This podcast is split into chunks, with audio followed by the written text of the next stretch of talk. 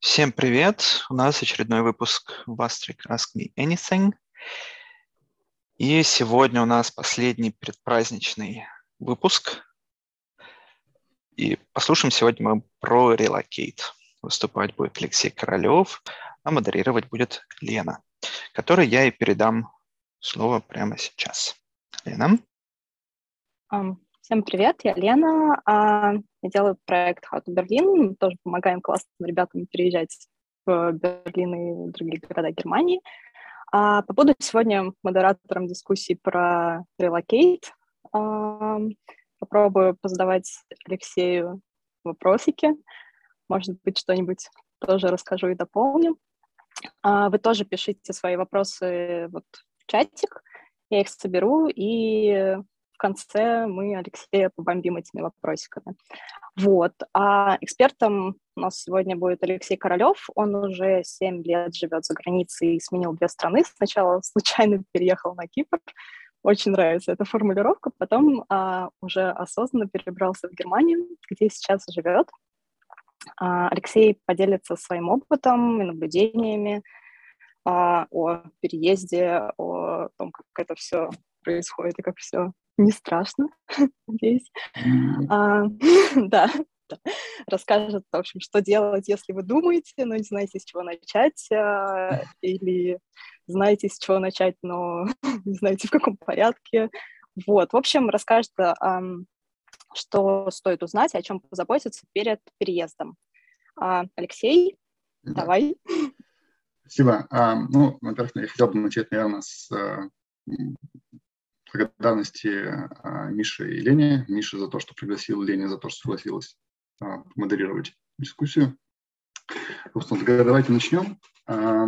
Так, сейчас я запущу демонстрацию. Так. Видно, да? Ну, собственно, давайте тогда а, первый... Так, демонстрацию. Отлично. То есть э, как примерно это все будет выглядеть? Э, сначала немножко расскажу про себя, да, уже Лена меня немного представила, но я чуть-чуть более подробно расскажу про э, вот тот самый случайный и не случайный опыт. И потом я расскажу про, про то, что, как я вижу релокейт, какие там есть подводные камни и вообще как, как, как можно к этому чуть, больше, чуть лучше подготовиться. А, про это, на это примерно 50-60 минут, и дальше как раз-таки мы перейдем к вопросу. Так, а, давайте немного про себя, да, то есть а, кто, это, кто я такой. А, я, собственно, вот, там, по, по профессии айтишник, а, учился там на прикладной информатике и экономике а, в Екатеринбурге. А, как-то так получилось, что на первом, в конце первого курса связался с 1С, ну, как вот тут так и покатился, вот примерно так оно произошло, то есть там работал аникейщиком, потом постепенно а, там работал, а, дошел в итоге до а, руководителя отдела внедрения в первом бите в Москве, и оттуда, собственно, я и переехал на, на Кипр. Как раз-таки вот, когда я закончил работу в Москве, я как раз перебрался на Кипр. Собственно, как происходил этот переезд на Кипр – это была очень забавная, как бы, забавная а, история. А, переехал, первый переезд был в Лимассол, переехал в компанию Forextime в качестве IT-проект менеджера. Случайность, действительно, был совершенно случайный как бы, процесс. Мы, в принципе, думали в тот момент как о переезде. Мы, в принципе, мы достаточно часто жили за рубежом по, там, по паре месяцев. И так мы это серьезно рассматривали, думали, как бы это сделать. И вот в, одной, в один из приездов на Кипр, когда мы там а, отдыхали, а, у меня ребенок ходил в бассейн, и а, жена разговорилась с одной из а, там, рядом стоящих мам, и а, выяснила вот у этой, собственно, женщины, девушки, что они недавно переехали на Кипр, их перевезла компания. А, компания, а, несмотря на то, что иностранная компания работает на Кипре, эта компания организована русскоязычными, ну, она э, имеет русскоязычные корни. Там достаточно много русских работает из России. Эта компания, в принципе, это компания организована выходцами из Альпари, или Альпари, как там правильно. И жена запомнила название компании. Вот. Я вечером приходит, говорит, слушай, вот такая вот есть штука интересная, давай посмотрим. Я захожу, посмотрел, там действительно есть, там была вакансия типа project менеджер а надо как бы понимать, что 1С – это такая штука, которая, скажем так, распространена только на территории СНГ. И, ну, как бы для меня был в тот момент совершенно нереальным как бы каким-то вариантом, что я со своим там опытом 1С куда-то пойду там работать в какую-то другую компанию. Для меня это просто совершенно невозможный вообще как бы какой-то такой вариант. Но а, так получилось, что я подал свой, а, ну, написал резюме, отправил резюме вот на эту вакансию проект менеджера и, в принципе, мне сказали, что давайте приходите на собеседование. Вот. А я сказал, что я как раз нахожусь на, на отдыхе, поэтому могу прийти. Пришел, и, собственно, в итоге меня позвали.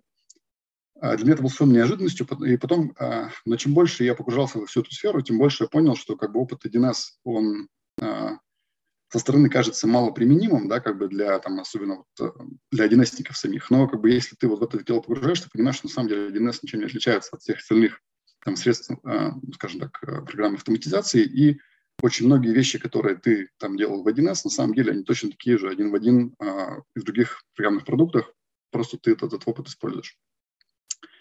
А, вот таким вот был совершенно случайный опыт переезда на Кипр. Мы туда переехали. А, жили вы там примерно с января 2015 года по а, сентябрь 2015. А, ну и так получилось, что я буквально, может, несколько месяцев спустя а, я подал свое резюме на пару вакансий в Германии, потому что Германия, в принципе, у нас была такая изначальная цель, куда мы хотели переехать. И так получилось, что я позвали в следующую компанию в Германии, тоже был намеренный приезд. Опять же, переехал в эти менеджером поехал в компанию Wirecard. Вот, Wirecard, возможно, уже как бы этот самый Wirecard, возможно, про него там, ну, те, кто в Германии, люди, естественно, про него слышали, кто в Германии про него не слышали.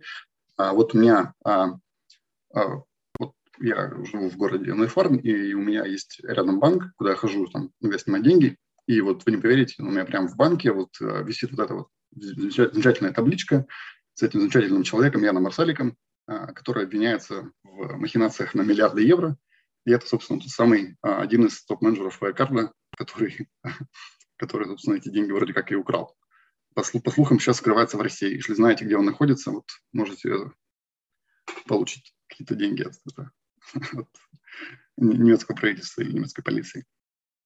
А, но а, Да, ну вот, собственно, а, здесь никаких чудес, никаких чудес, то есть просто а, нашелся, а, нашел, нашел работу, меня позвали, возможно, сыграл как бы тот опыт работы проект менеджером на Кипре, да, как бы в качестве вот этого мостика. И как переезжал по программе Blue Card. Об этом, может быть, расскажем подробнее, там чуть позже, если об этом, если это будет интересно. А, но здесь, как бы, в принципе, не об этом да, речь идет. Ну, в принципе, вот, наверное, на этом все по поводу переездов. Но вообще, в целом, надо понимать, что я в тот момент, как бы, мы приезжали достаточно как бы, спокойно, мы, нам было это интересно. А, мы, в принципе, достаточно часто переезжали а, с места на место по, по городу и там, по стране. То есть мы, например, там сделали два, два переезда из Екатеринбурга в Москву, из Москвы в Екатеринбург обратно. Вот. Один там был сделан в течение одного дня. То есть, там, в общем, то есть э, мы, в принципе, не такие там, что прям совсем как бы, номады, да, которые живут по, там, не знаю, по месяцу в, одном, в, там, в каждой стране, но, в принципе, мы к тот момент достаточно часто переезжали. А, ну, теперь давайте тогда уже, собственно, к самой, теме. А, по поводу, когда вообще люди, а почему, почему, почему, почему люди думают о переезде? Ну, сейчас границы открыты, все ездят по, там, по, по странам, а, видят а, какие-то интересные места, говорят, слушай, интересно было бы здесь пожить там подольше или как-то вот остаться здесь. А, и очень часто, в принципе, об этом задумываются, говорят, что, ну, в принципе, можно давайте попробуем пожить. И как вообще тут происходит процесс? А, для... А, сейчас будет много математики. Вот, прямо сразу напугал. А, вот представьте себе, а, если мы хотим завести семью, да, какое-то вот долгосрочное отношение, сначала мы должны а, найти вообще каким-то образом познакомиться с этим человеком, а потом нам нужно, чтобы этот человек понравился. Плюс-минус тот же самый процесс происходит, когда вы ищете работу. То есть у вас есть, принципе, две задачи. Сначала вы должны, в принципе, найти там, вы должны найти какую-то работу, и потом понять, устраивает вас работа или нет. Ну, естественно, это происходит в обратную сторону. Компания которую вы ищете, компания, которая ищет сотрудника, она тоже пытается найти сотрудника по разным каналам, она его находит, и в итоге устраивает сотрудника или нет, выходит какая-то некая там э, система, э, по сути, нелинейных уравнений. Вот. А параметры, которые там указаны, их на самом деле очень-очень-очень много. То есть мы тут говорим про там навыки, личное качество, опыт, на самом деле там может быть еще, не знаю, там а, господи, ну, куча любые другие параметры, которые вы оцениваете, а, когда вы оцениваете работу, когда вы оцениваете, э, или работа оценивает сотрудника, сотрудник оценивает работу. А, в принципе, это вот происходит такой некий матчинг. Да? Вот мы, мы, мы понимаем, это чисто воды Tinder. И все как бы, все хорошо, но мы давайте как бы упростим ситуацию. Мы сейчас будем рассматривать только вот со стороны сотрудника весь процесс, потому что на самом деле нам понятно, что этот процесс точно такой же со стороны компании, но мы все-таки как бы как сотрудники, да, как бы в этой ситуации. Поэтому мы а, будем рассматривать только со стороны сотрудника все это дело. Теперь давайте подумаем. А, вот все как бы хорошо, когда это работает в рамках одного города. Да, то есть мы вот в рамках одного города, ну, в принципе, даже в рамках одного города это уже не так просто искать, потому что ну, вам нужно подумать, а какой район, да, то есть там в каком районе находится эта работа, например, там, или а, как удобно будет ездить до той работы или для другой работы. А теперь, когда мы думаем, в принципе, о переезде по стране, да, то есть вот, мы, вот мы находимся, не знаю, в городе, не знаю, там, Нижневартовске, мы думаем переехать либо в Петербург, либо в Москву, либо в Екатеринбург, например. Ну, предположим. У вас а, система немножко усложняется. Вам нужно а, найти город, да, для того, куда вы хотите, где вы будете, где вы хотите, собственно, будете искать эту работу. И дальше вам нужно будет понять, а, какая там будет какая там будет зарплата, какая там будет э, стоимость жизни, какой там все уровень труда в, этой, в этом городе, в который вы собираетесь поехать, насколько сложно будет переехать из этого места, с вашего текущего места на новое место работы, а, климат в этом месте, а, стоимость жизни и так далее. Да? То есть как бы, насколько, насколько устраивает этот город, насколько там он подходит вам по вашему ритму жизни, там, не знаю, сколько, какая там... Ну, в общем, система усложняется, потому что уже непонятно, как этот город определить параметров очень много. И а, здесь возникает тоже такой интересный момент, что даже уже с этого момента не очень понятно, как ее решать. То ли вы фиксируете работу а, и ищете такую работу по всем городам, либо вы сначала решаете задачу по, по городу, да, выбираете город, хотите переехать, там ищете работу. А уже как бы возникает, что как вы будете эту систему, а, там, систему уравнений решать. А, ну и все становится совсем весело когда мы добавляем страну. Система усложняется многократно, и поэтому это, собственно, а, и вводит в такой, ну, некий транс, да, как бы, когда люди там думают, как бы переехать, потому что система усложняется многократно, потому что вам нужно добавить сюда решение еще там нескольких уравнений. А, в нашем случае это будет там найти страну для работы. Понятно, как то есть их нужно выбрать, как у них там 100, 170 или сколько там этих стран а можно ли там работать официально. То есть вам нужно понять, вот вам берете каждую страну, да, вы ее там пытаетесь понять, а вот я вообще могу там работать в этой стране или нет, а как я могу туда попасть. А потом начинаете понимать, а, пытается понять, а, насколько на страна это устраивает по тем или иным а, факторам, которые вы себе выберете. И в итоге получается, что эта система, она, она безумно сложная, а ее непонятно как решать. Потому что а, в нашем случае, если мы помните, там говорили про города, да, то в городах, например, ну вот города, а, ну, не знаю, в том же, там, в России, там, ну, десятки городов. Понятно, что если мы говорим самые крупные, там будет ну, там, около 10 самых крупных городов. Но если мы возьмем, например, а, Европу, то в Европе городов, ну, помимо там каждой стране, очень много город, городков маленьких, и эти городки там тоже они не, не, не, там есть какие-то города, которые там сильно отличаются, а маленькие городки, там их там, ну, там сотни. И там тоже, может быть, есть работа и так далее. Собственно, как и сказал, а, это, это система, э, система решать очень сложно, и а, становится, ну, как мне кажется, сейчас более-менее очевидно, что решение вот этой системы уравнений, вот этого киндера-кочевника, оно у каждого свое. Потому что параметры у всех абсолютно разные. И входящие параметры, и те параметры, которые оцениваются, они у всех разные. И поэтому тот, а, именно поэтому здесь не бывает так называемой серебряной пули, и не бывает какого-то некого универсального решения, которое подходит всем. Потому что у каждого, а, почти у каждого человека своя индивидуальная ситуация. Понятно, что вы можете найти какие-то похожие вещи, то есть какие-то уравнения могут часто одинаково, более-менее одинаково. Но вот, например, устраивает страна или нет, она будет, это будет уравнение у каждого свое абсолютно. И, ну, точнее, решение этого уравнения будет у каждого свое. И поэтому, если вы нашли какое-то решение о переезде, ну, скажем так, вы решили эту систему и куда-то переехали, то это решение а, будет подходить с вероятностью 146% только одному человеку, именно вам. Да? То есть, как бы кому-то другому, опять же, с почти такой же вероятностью оно подходить не будет.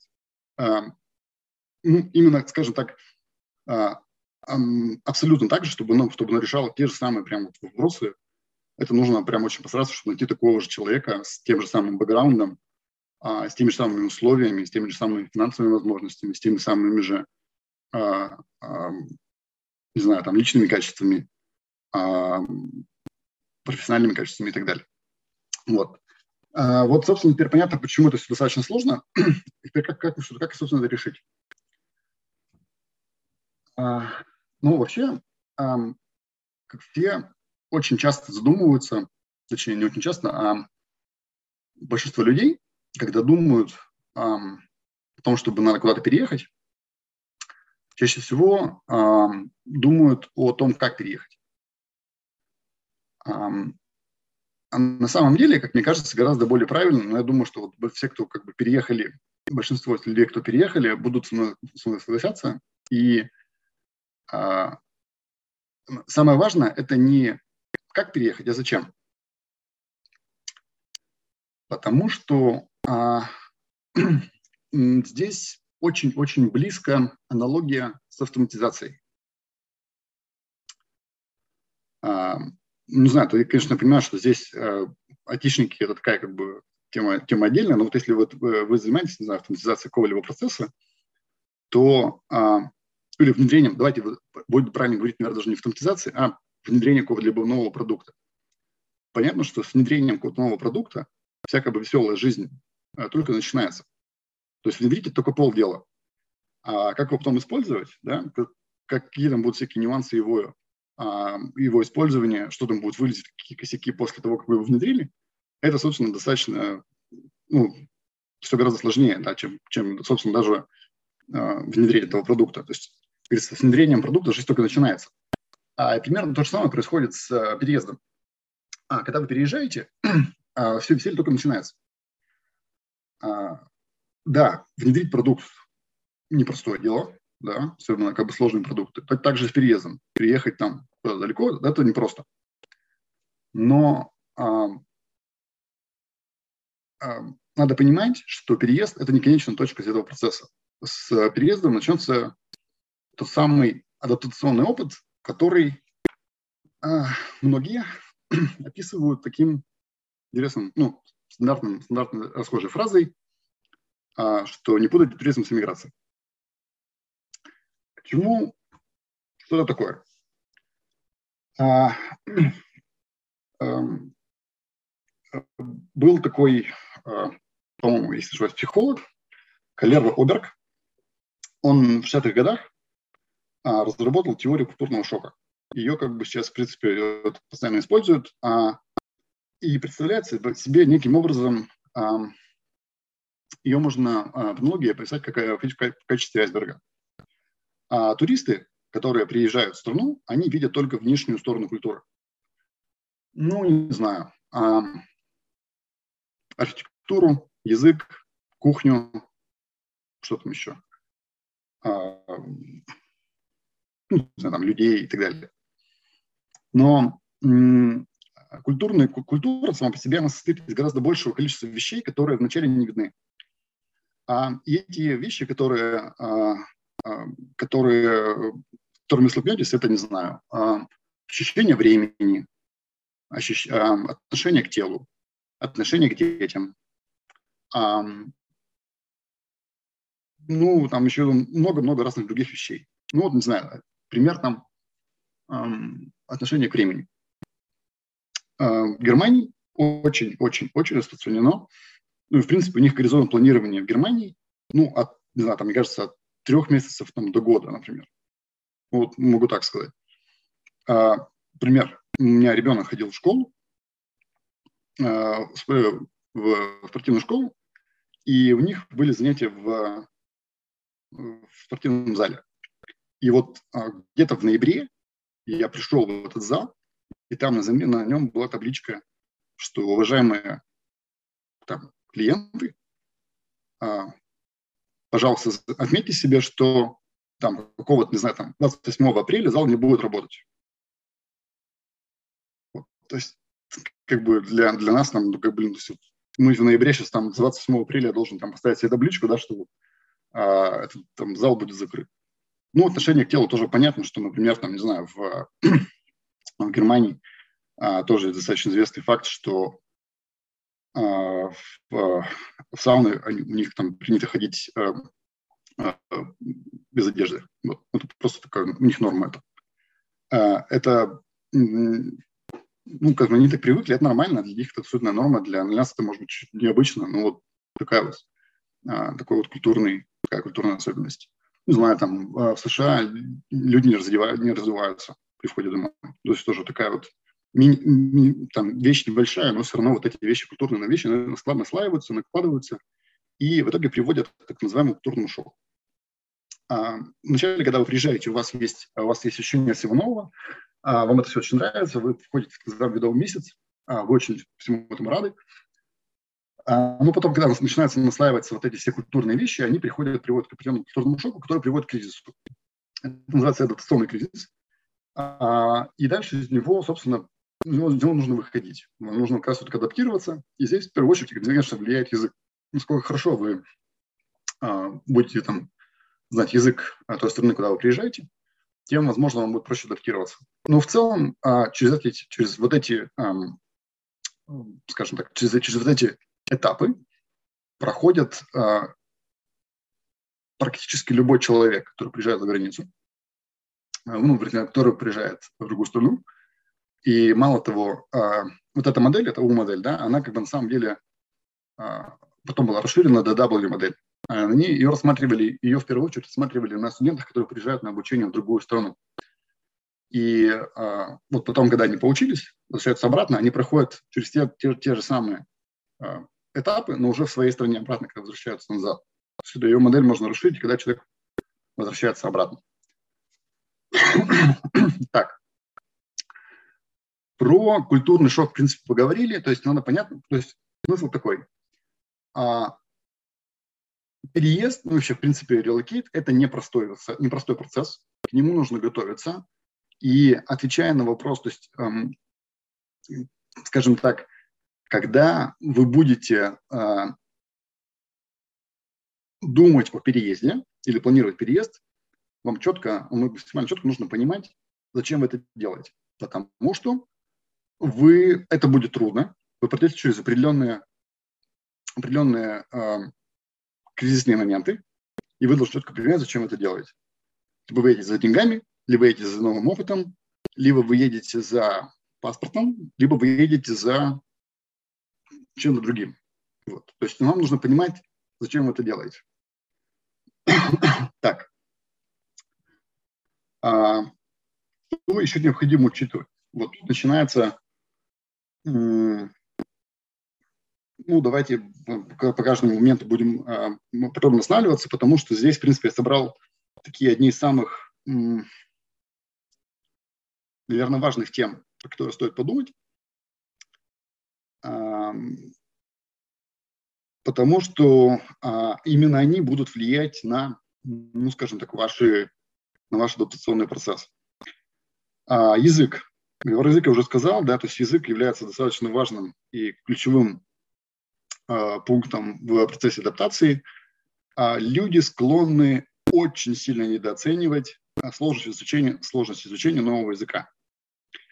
Я потом, если не знаю, будет время или будет возможность, я могу показать там одну табличку, которую там я готовил для другой презентации. Она тоже у меня здесь есть, просто я в backup ее добавил. А там эм, есть разбивка по а, количеству необходимых слов а, на э, каждый из уровней владения, уровни там А1, А2, Б1, Б2, С1, С2. Это вот стандартная европейская модель изучения языков.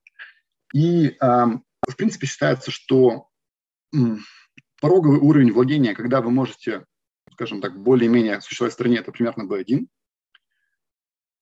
А, уровень B2 – это уровень, когда вы можете, ну, скажем так, поговорить с, с а, человеком из этой страны на более-менее свободные темы. C1 – это свободный уровень владения, когда вы уже можете свободно коммуницировать и учиться, учиться в ВУЗе. И C2 – это уровень профессионального владения, который там даже не у всех native спикеров есть. Вот. А, так вот, а, фишка в том, что а, количество часов по всем, по всем, скажем так, неким параметрам, по всем неким, эм,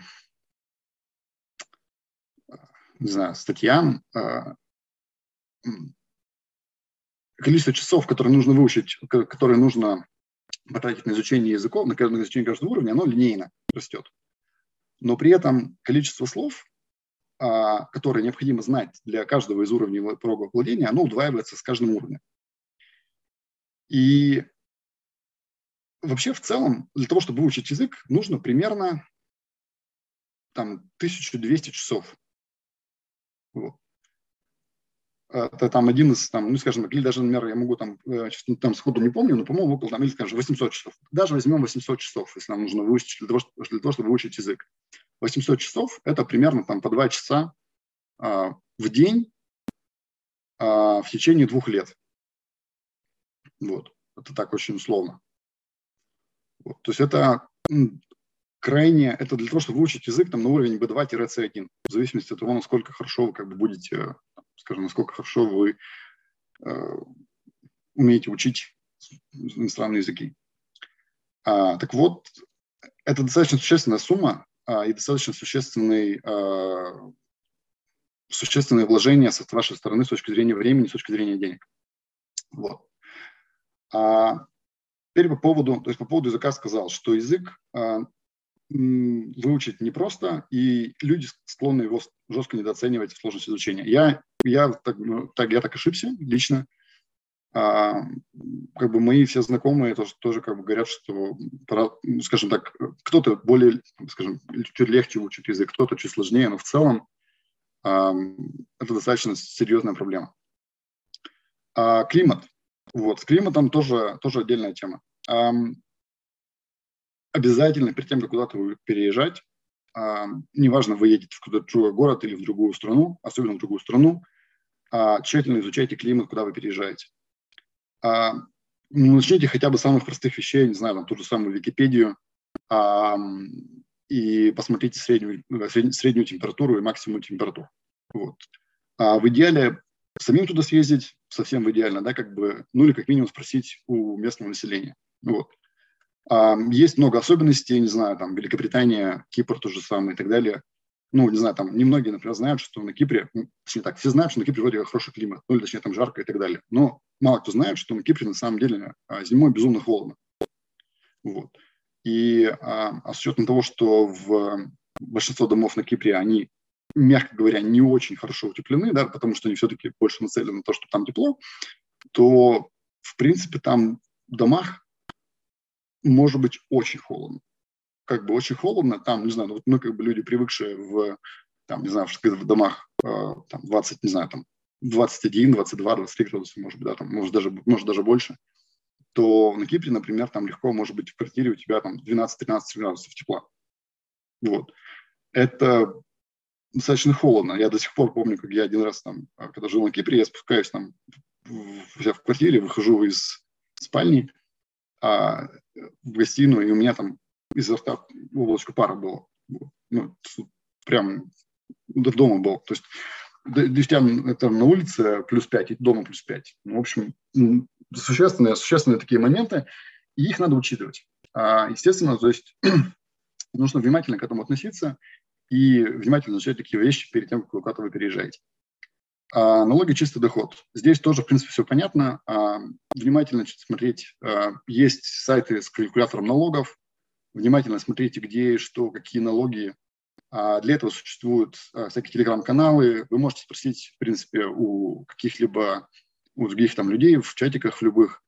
Но лучше в этом заранее посчитать, понять. А, есть страны с разным налогом, налогообложением Понятно, что все вы не учтете, понятно, что все как бы учесть достаточно сложно, а, но этот момент надо, не знаю, надо обязательно учитывать. Это очевидно, но там есть, например, неочевидные вещи. Ну, вот, не знаю, у меня, например, когда я ехал, был на Кипре, поехал на Кипр, а я туда поехал 2 января. Ну, потому что у меня там начиналось, там, а, как раз были праздники, думал, что дома отмечу, и там 2 января приеду. Вот. А, и там была такая фишка, что есть а, у нерезидентов э, на Кипре есть а, налоговая льгота достаточно существенно, она там прибавляла тебе там, не знаю, 200, там, там 300 евро в месяц.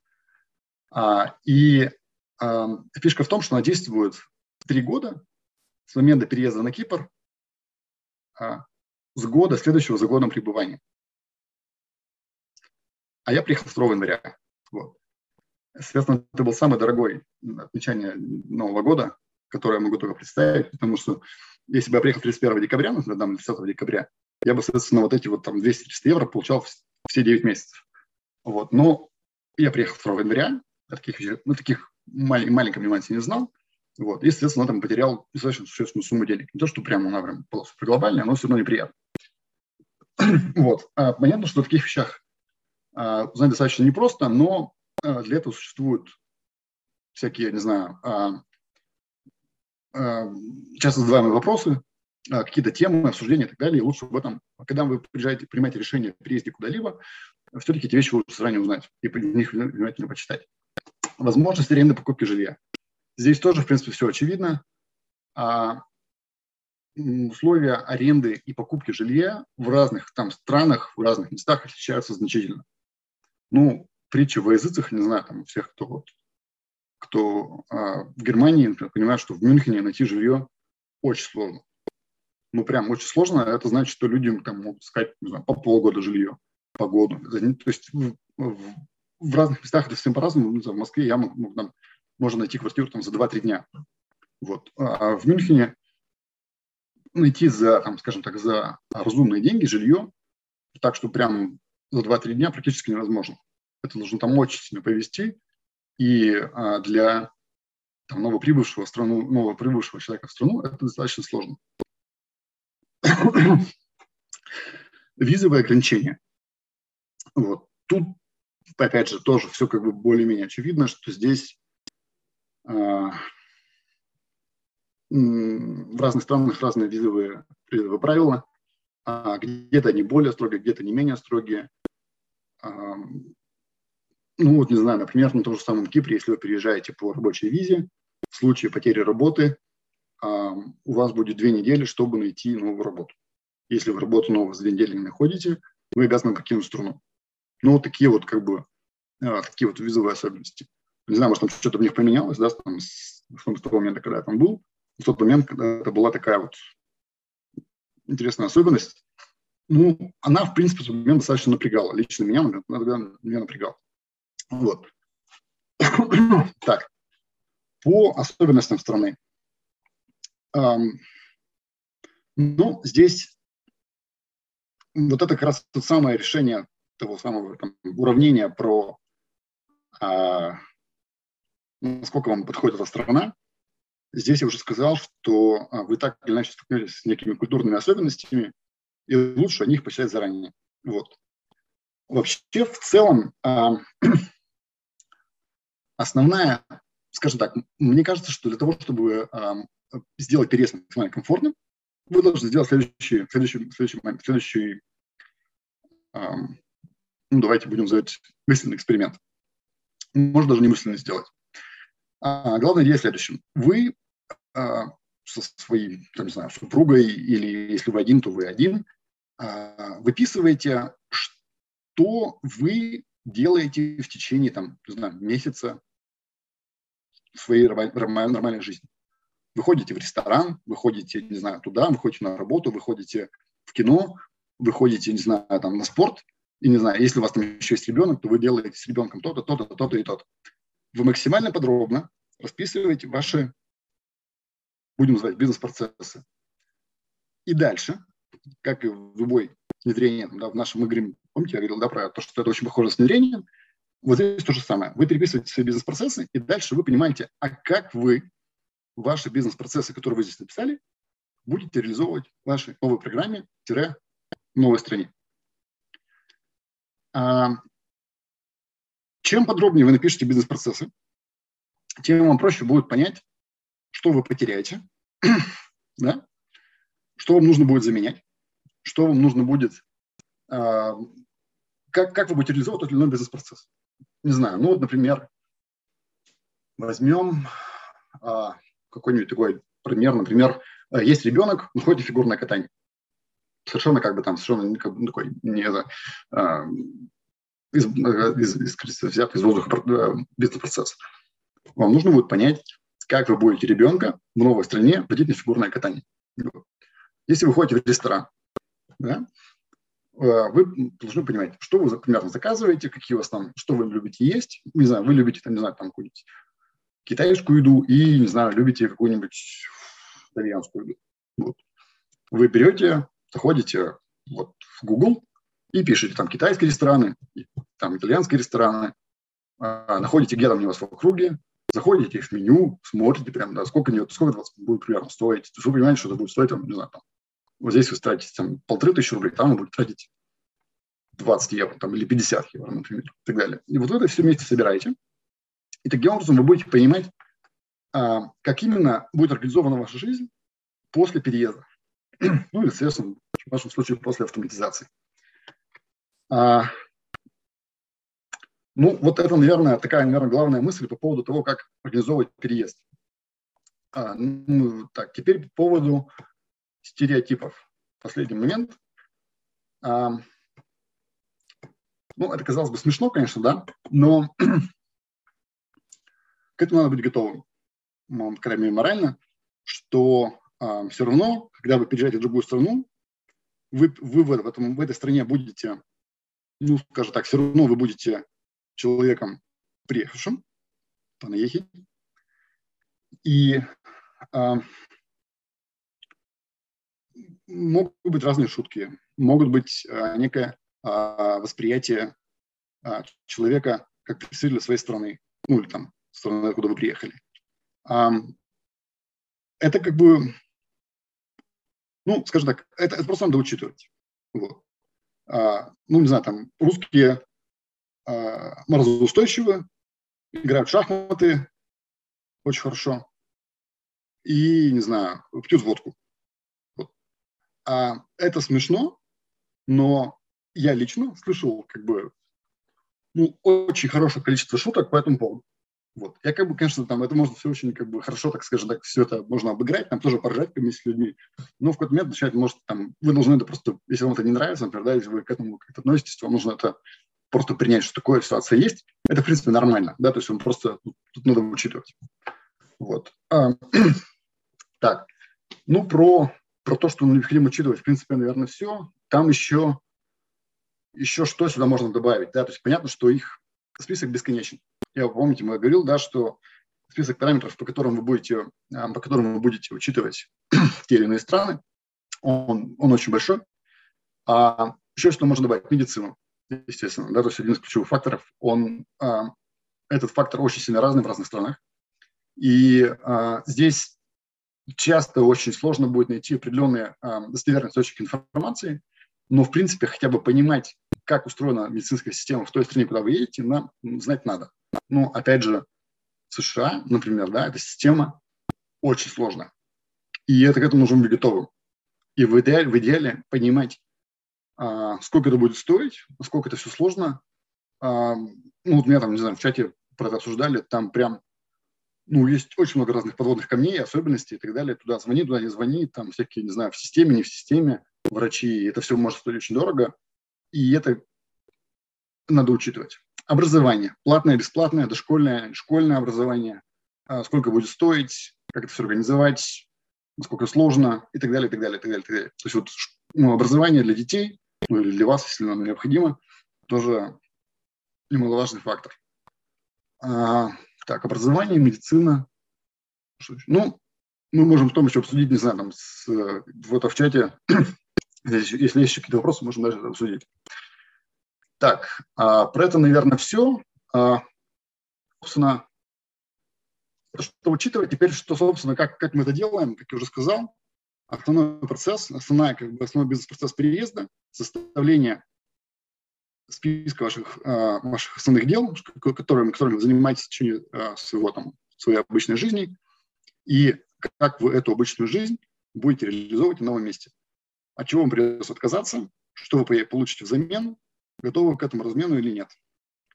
А, что для этого подходит? Ну, естественно, Google, Яндекс, Facebook, LiveJournal и так далее. То есть любые а, средства источник информации, которые вы можете получить, а, любые а, часто задаваемые вопросы. То есть, ну, используйте все, что можете. Чем, чем более подробно вы будете знать, куда вы поехали, тем вам будет проще адаптироваться. так, а, Numbeo. Здесь тоже понятный, как бы, понятно известный сайт. А, здесь а, сайт позволяет оценить, очень примерно позволяет оценить а, стоимость жизни в разных странах. Очень условно. Вот. А, он не даст вам точных цифр, но хотя бы примерно да, вы можете понимать, что вот там это стоит столько, здесь это будет столько. А, если, например, а, у вас есть какие-то сомнения, спросите в, в любом чате там, а, по странам или в каких-то людей, кто там живет, насколько цифры правдивы. Вам скажут, насколько неправдивы, неправдивы и так далее. Ну, скажут, что вот здесь нам, не знаю, там, съем жилья будет стоить дороже. Ну, вы хотя бы можете примерно оценить. Телеграм. Тут понятно, есть там миллиард разных чатиков по разным странам, если есть вопросы, заходите, спрашивайте, никто вас там кидаться тапками не будет. А, лучше спросить, когда вы туда, когда вы в страну не приехали, чем вы будете спрашивать, а, когда вы уже туда приехали. Ну, понятно, что лучше спросить в любом случае, но чем как бы чем лучше вы будете знать, как я уже говорил, чем лучше вы будете знать, куда вы поехали, тем вам будет проще. А LinkedIn, ну и всякие рекрутинговые страны, рекрутинговые сайты стран. А, тут тоже понятно, то есть если вам нужно искать работу, то а, есть несколько, несколько сайтов, на которых вы будете а, в основном размещать свои клевые резюмешки. LinkedIn, понятно, это один из, наверное, основных сайтов для поиска работы за рубежом, но важный момент, что ну, вам нужно знать специфику стран, куда вы собираетесь переехать.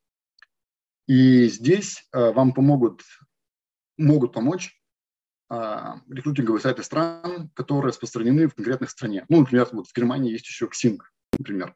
Это тот сайт, который, про который, может, не все знают, а, те, кто живет в, в, в России, но при этом он достаточно распространен в Германии. И про него, ну, то есть, по-хорошему, нужно тоже, там тоже есть, а, скажем так, не пересекающееся множество вакансий, которые будут только на Xing, но не будут на LinkedIn. Вот. Хотя, наверное, конечно, большинство большинство а, вакансий, они будут размещены и там, и там, но, в принципе, есть не нулевой шанс нарваться на какую-то вакансию, а, на, которая будет на Xing, но не будет на LinkedIn.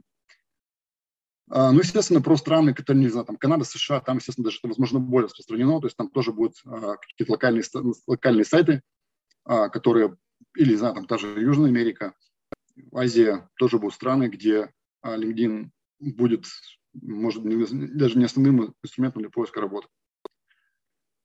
А, так, наверное, по, по рекрутинговым сайтам все, по LinkedIn тоже. Ну, это, говорю, это отдельно, там для про LinkedIn и всякие вот про тому, как всякие резюмешки размещать, это отдельно должна быть, наверное, тема для обсуждения. А, не особо в эту, вот в этот даже как-то попадает. Наверное, наверное, практически все. А, да, но это уже отдельно, это уже там это, скажем так, подготовка для ответов на вопросы, если вдруг они дальше будут, точнее, они когда будут. А, вот, наверное, все. Окей, вот. супер, спасибо.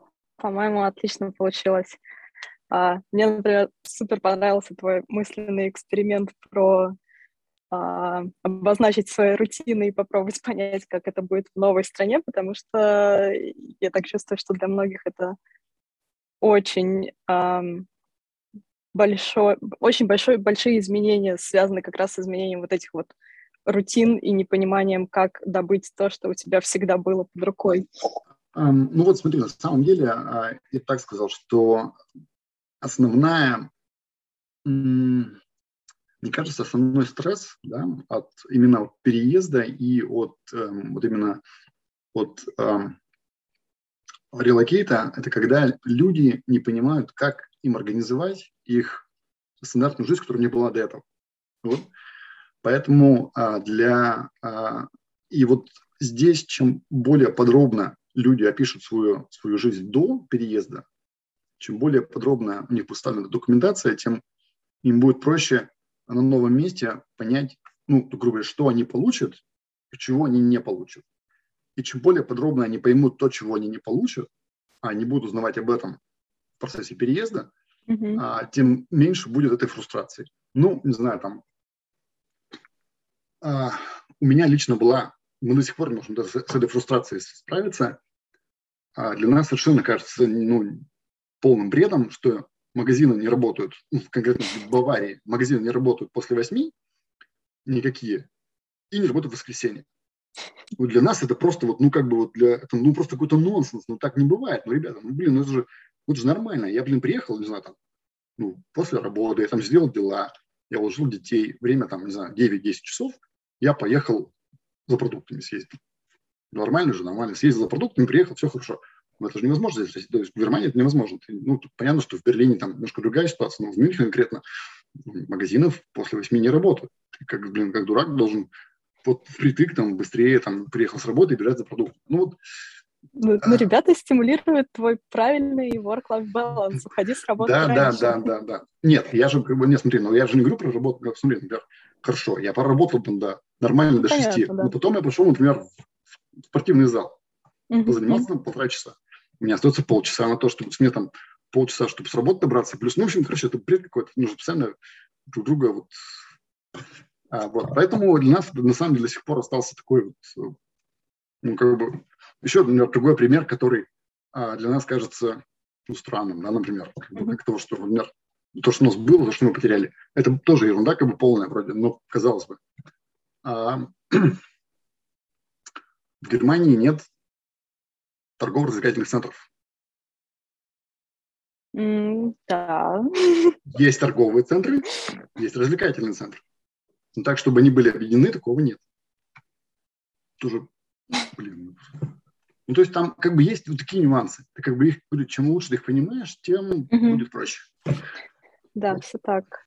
Да, еще важный момент, мне кажется, очень э, стоит думать о людях, которые едут с тобой. То есть чем будет заниматься твоя, там, твой партнер, э, твоя жена, там, муж, э, что будет с детьми. То есть это не, не только образование, а, точнее, как построен процесс образования. То есть будет ли ребенок э, терять год на то, чтобы получить язык. А, если он в старших классах, то, скорее всего, будет. Насколько сложно будет найти детский садик. И вот эти вот все маленькие мелочи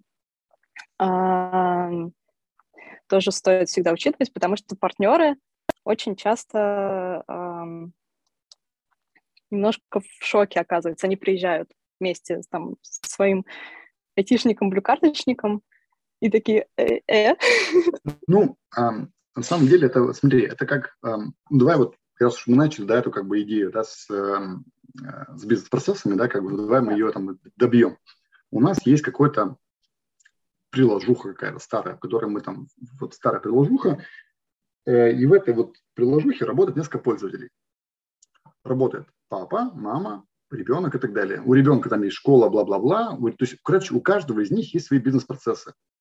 Вот как вот, как вот в реальном предприятии, да, есть какое-то приложение, в котором работают разные пользователи, и у них у каждого пользователя, у каждого стейкхолдера есть свои бизнес-процессы, которые как-то работают, да, там вот у пользователя с ролью школьник, у него есть какие-то бизнес-процессы.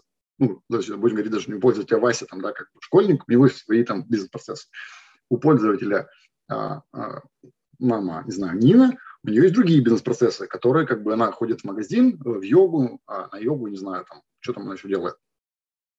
Работает, естественно. Работает. Да, рабо- работает. Не знаю, потом она там, не знаю, встречается с подружками, встречается и так далее. И там у папы тоже, не знаю, там он самолетики запускает, не знаю, там, не знаю, в пинбол играет и, не знаю, футбол смотрит с своими друзьями, там, не знаю, в баре, например. Ну, и так далее. Короче, мы можем много разных бизнес-процессов придумывать, а, но идея как бы такая, что вот эти бизнес-процессы, в идеале, чтобы получить максимально комфортный переезд, они должны быть а, реализованы максимально полно. Да. Mm-hmm. Либо, например, люди говорят, хорошо, ты не будешь делать этот бизнес-процесс, а, но ты получишь что-то другое. Вопрос, что, как ты это будешь делать, за какие деньги, хватит у тебя ресурсов для этого или нет, это уже ну, тема отдельная. Так. А, да, э, супер, смотри. Я прошу, нас... да, я прошу пару минут. Сейчас, сейчас ага. мне нужно пару минут, я через пару минут вернусь. Угу. Окей, давай. А, так, у нас тут... А, все меня бросили, прекрасно. А... Я тебя не бросил, я тут.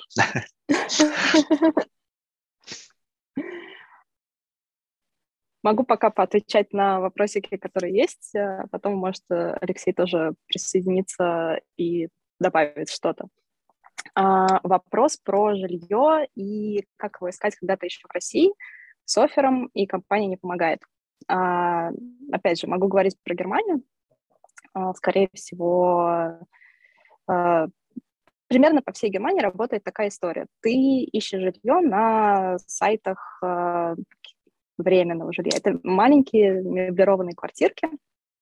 А, их можно найти онлайн, их можно зарезервировать онлайн. А, тебе не надо смотреть квартиру физически, собственно, никто их и не смотрит физически, и заключить э, контракт тоже онлайн. Ты смотришь фоточки, ты выбираешь себе квартирку и переезжаешь прямо сразу в нее. То есть фактически как выбираешь Airbnb, но на более долгий срок. Вот. А, не знаю, как по другим странам, но, например, э, для Германии мы очень рекомендуем это все-таки такое жилье искать, например, на три месяца. И за эти три месяца приехать, выдохнуть, э, осмотреться, понять, где ты вообще хочешь быть, жить, э, и уже затем искать настоящее, вот это вот серьезное жилье котором ты будешь жить долгие годы, счастливо, надеюсь. Что у нас тут еще есть?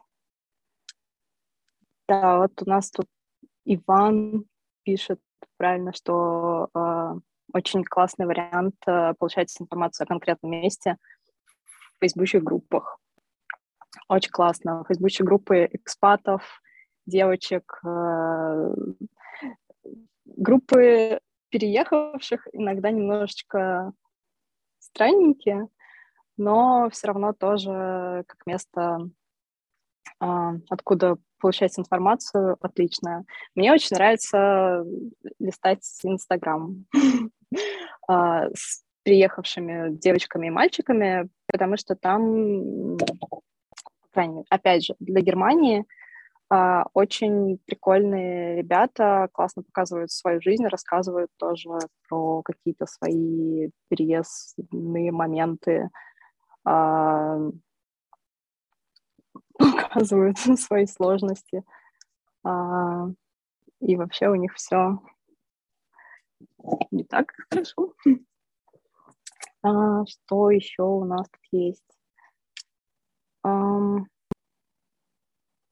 Как эмигрировать тем, кто работает не на дядю, а на себя, куда смотреть и какие примеры искать.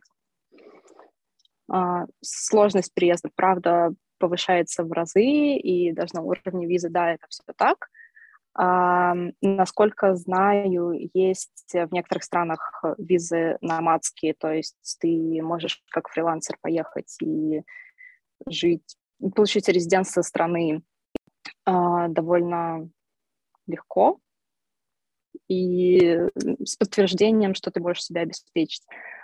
В той же Германии, опять же, могу говорить за Германию, а, здесь есть виза фрилансера, есть виза для тех, кто переводит свои бизнесы. Например, а, по визе фрилансера ты должен э, рассказать, что ты не огурец. Привет, Леша. Привет. I'm back. I'm back. Да, сейчас, смотри, я сейчас ты, ты много чего пропустил. Сейчас вернемся к этому всему. Я сейчас пытаюсь рассказать про то, как приезжать тем, кто а, приезжает не по, ну, не по контракту, не, на, не работать на дядю, а работать на себя. Угу. Вот. А, Германия, виза фрилансера. А, по визе фрилансера ты, соответственно, доказываешь, что, во-первых, ты, а, что у тебя есть какие-то, какая-то деятельность, которой ты занимаешь, что у тебя есть образование, соответствующее этой деятельности, а, и что а, Германия, как страна, в тебе заинтересована. То есть, а, например, в немецкой французской визе это доказывается тем, что а, есть немецкие компании, немецкие ИП, немецкие юрлицы, которые хотят тебя нанять. Вот, соответственно, с этим пакетиком документов ты идешь и получаешь такую прекрасную визу. А куда смотреть, примеры искать? Посмотри сначала на страны, где, в принципе, фрилансерские визы есть. А, посмотри на страны, где это, где можно... А, я не знаю, как правильно называется эта виза, где а, ты не обязан даже доказывать, что ну, у тебя есть какие-то связи со страной, что ты фрилансишь, например, на Штаты, живя в Португалии. По-моему, Португалия такое допускает как раз, но не уверена. Да, ну здесь, да, здесь нужно просто искать, наверное, вот если вы нужна работа не именно как фрилансером, просто искать в интернете подряд все возможные страны, которые такие визы вообще, в принципе, дают, а дальше потом а, ставить эту выборку, их должно быть какое-то ограниченное количество, там, на 10-20 стран. И дальше уже по ним просто каждый шерстить отдельную информацию. Угу. Возможно, кто-то а... за тебя работу сделал до этого. Так, а, там продолжение этого вопроса про то, что если ты предприниматель, для этого обязательно нужно образование. А в Германии, да, нужно иметь какое-то образование, связанное с твоей фрилансерской деятельностью а, для визы. Вот. А, там был вопрос, с которого ты убежал. Так. Как искать жилье когда-то еще в России? Я немножко рассказала а, про ну, частично, но, может, ты что-то добавишь. Ну, Мы вообще рекомендуем на, просто... Давай, да. На самом, на самом деле, тут, э, насколько я могу, исходя из моего личного опыта, из опыта моих коллег, которые приезжали, а, ну, у тебя, наверное, явно больше в этом, в этом информации, но моя конкретная информация, что а, первое жилье найти из-за рубежа а, не, на, не на специализированных сайтах будет очень сложно. Это мой как бы вот, текущий как бы текущий фидбэк. А почему? Не знаю, насколько это интересно, могу немножко углубиться в тему. А, в принципе, проблема в том, что в Германии а, контракты на съем квартиры, они обычно бессрочные. Ну, Бессрочно... уже а, ну уже точно, да, да, долгосрочная аренда. Но, то есть смысл такой, что и здесь а, арен, тот, кто арендует жилье, он очень сильно защищен. И выселить а, неплатежеспособного человека, который проживает у тебя в квартире, а, это очень сложно. Это очень сложный муторный процесс, и он требует очень многих сложных там всяких согласований, судов и так далее, и так далее. Все очень дорого и так далее. И поэтому а, люди, которые сдают квартиры, они очень заинтересованы в том, чтобы люди были платежеспособны и максимально беспроблемные. А оценить вашу беспроблемность из-за рубежа им очень сложно. Вот, особенно с учетом того, что у вас нет таких документов, подтверждающих, что вы беспроблемные. И поэтому а, вам придется, скорее всего, вначале столкнуться с тем, что вы возьмете краткосрочную аренду, вот, краткосрочную аренду на сайтах, которые специализируются на сдаче как раз-таки арендов по этим экспатам. Вот. А понятно, что вы за это переплатите. То есть они, как бы для них это больше риск, больше накладные расходы, поэтому, скорее всего, ну, ладно, окей, как бы, ну, окей, тут я не буду, тут вот лучше вот Лена скажет, как бы она как специалист, который перевозит чаще людей, да, поэтому как бы, ну, а в целом это обычно стоит все-таки какой-то... Немножко дороже, обычно, да? Немножко дороже. Может, не сильно дороже, особенно если поискать хорошо, это может быть не да. сильно ну, дороже. Ну, ну, этого, это сильно не стоит этого пугаться. Просто, да, это чуть выше стоимость, чем вы потом снимете пустую квартиру на долгий срок с бессрочным контрактом, но в этой первой квартире на несколько месяцев будет мебель, будет включен интернет, да. коммунальные платежи да, да, и да, все, да, что обеспечит ваш быт, да. быт, быт в первые дни. Да. А, а потом вам, когда вы уже будете снимать настоящее долгосрочное жилье, то да. этот быт надо будет себе подготовить, потому что да, у вас будет да. торчать провода вместо лампочек. Да, а, да. И вот это вот все. да. Да, да, Лена правильно говорит, да, то есть действительно так и есть. Эм, мы снимали, мы снимали сначала вот такую краткосрочную аренду, потом а, там пожив год, по-моему, или да, мы там пожив год, переехали, потом а, через год сняли другое жилье. Вот. Но в целом это все тоже совершенно реально, как бы. Э, мы, кстати, снимали э, подороже, но не сильно дороже, там процентов на 10 была разница. Вот. То есть, в принципе, это было... А, я ну, как бы тоже считаю, что это правильный процесс, то есть особенно в начале лучше уехать вот именно в такой вариант, потому что ну, как бы сразу сталкиваться с, с, с немецкой бюрократией, так, в, в полном, полном этом, это достаточно жестко. Угу. А, так, а, Юлия нам еще задает вопрос, есть ли какие-то особ особенности в оформлении работы, когда ты еще в РФ, а работодатель за рубежом? Вот. Нет, никаких особенностей. То есть глобально нет. То есть нет, ну, в зависимости от того, ну, так, а, как правильно сказать? Правильно сказать, наверное, так. Зависит от страны. Вот. А в любом случае, а, как бы, когда вы оформляете, а, то есть, когда вам работодатель а, дает какой-то офер, предполагается, что у вас есть или вы можете получить разрешение на работу в этой стране, откуда вам приходит этот вот офер. А дальше, на самом деле, процесс очень прямолинейный, простой. Вы просто получаете, вот, вы говорите, да, я согласен на офер, вам присылают по почте контракт, вы контракт подписываете, отправляете по почте обратно, и на этом, как бы, собственно, дальше с этим контрактом вы приходите в консульство а, или в, посоль, в посольство той страны, откуда вам пришел этот офер, и получаете эту самую рабочую визу. Вот. То есть, в принципе, процесс крайне там, вы собираете там необходимый пакет документов для подачи на, на, на, а, на эту визу, и, в принципе, на этом все. То есть никакого там глобального суперсложного процесса там нет. А самое важное – это, собственно, быть, а, скажем так, по-английски eligible, да, как вот по-русски это, блин, будет правильное слово подобрать. Подходящим для... Подход, да, подходящим для получения, да, вы должны соответствовать требованиям а, вот той самой рабочей визы, на которую вы будете на которую вы будете подаваться. Если вы соответствуете, это процесс крайне прямолинейный, простой, и ничего сложного в этом нет. Так переезжают там миллионы людей по всему миру, и в этом ничего сложного нет. Вот. Угу. Ну да, вот Юлия там упомянула про перевод трудовой книжки. Перевод да? трудовой книжки понадобится, когда уже будете подаваться на визу. А с работодателем не надо будет ему доказывать, что вы не огурец. Вот, там всякие разные классные цены. Есть одна, у меня одна мысль есть, Давай. А, которую я говорил как бы до этого. Она немножко связана с поиском работы. А, ну вот, а, она на самом деле не совсем прям связана с темой релокейта как такового, но в принципе надо ее как бы учитывать.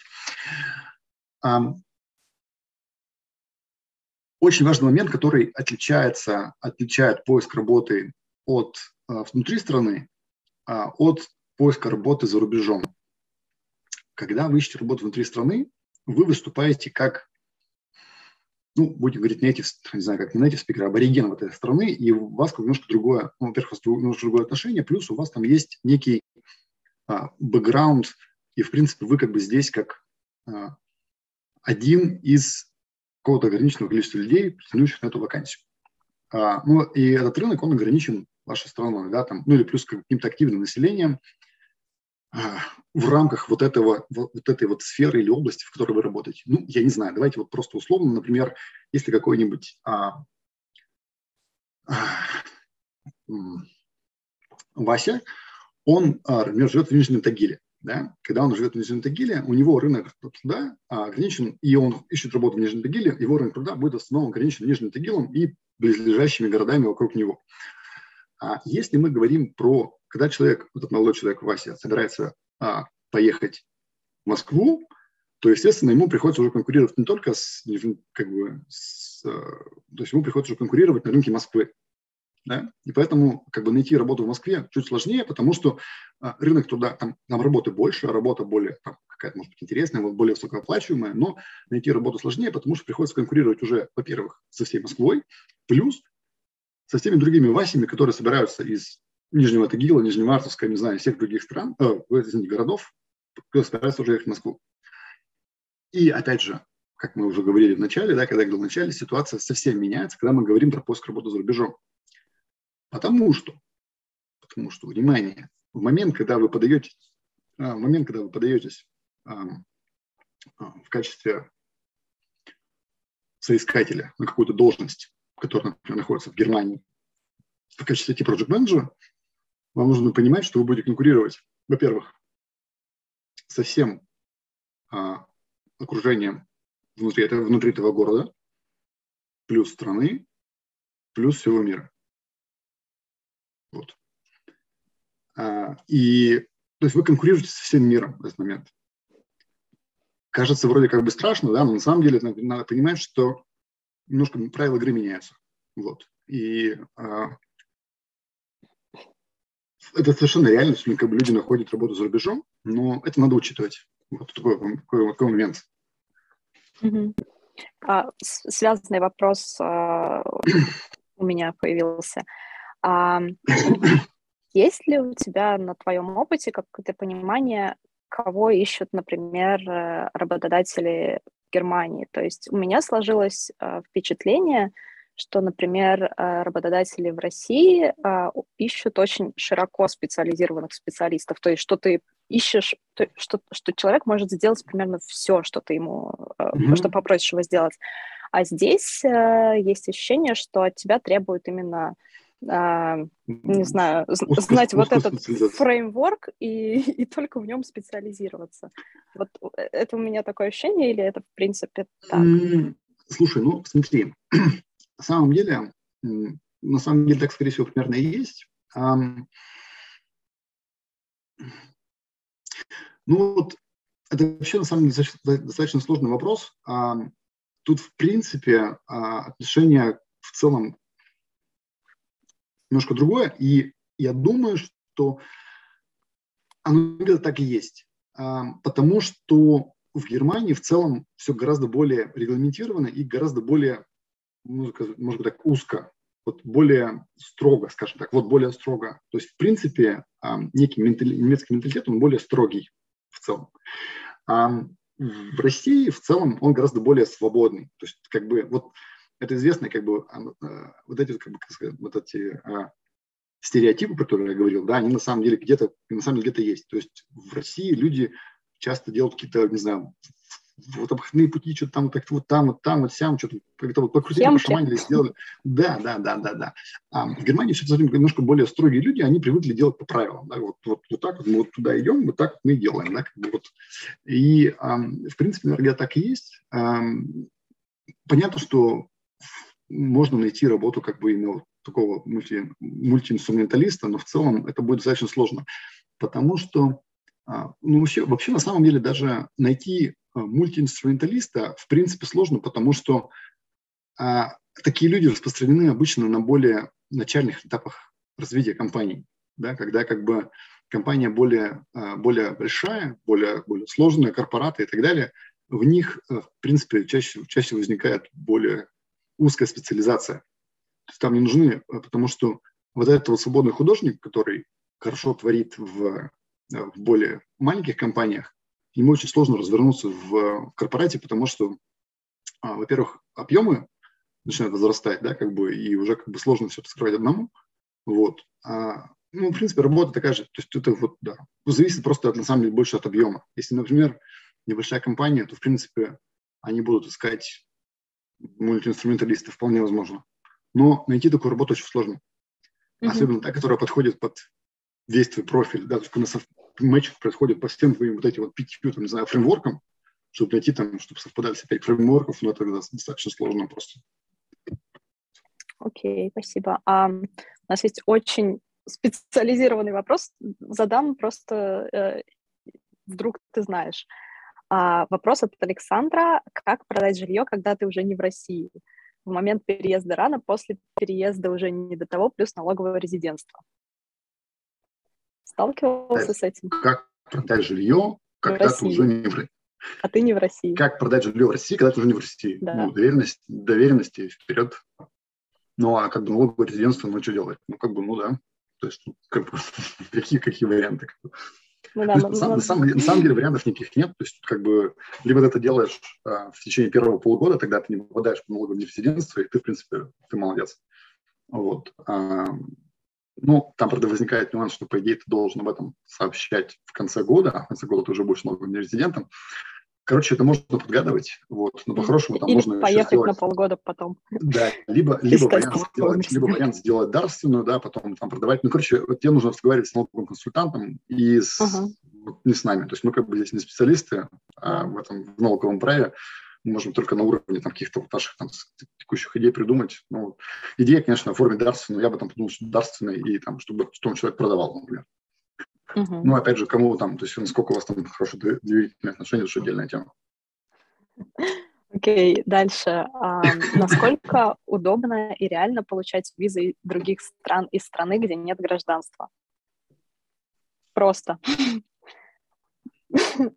Посольство, ну, то есть а, здесь мы, например, получали британскую и американскую визы, проблем с этим нет, просто подаешься в посольство нужной страны и получаешь визу. Вот.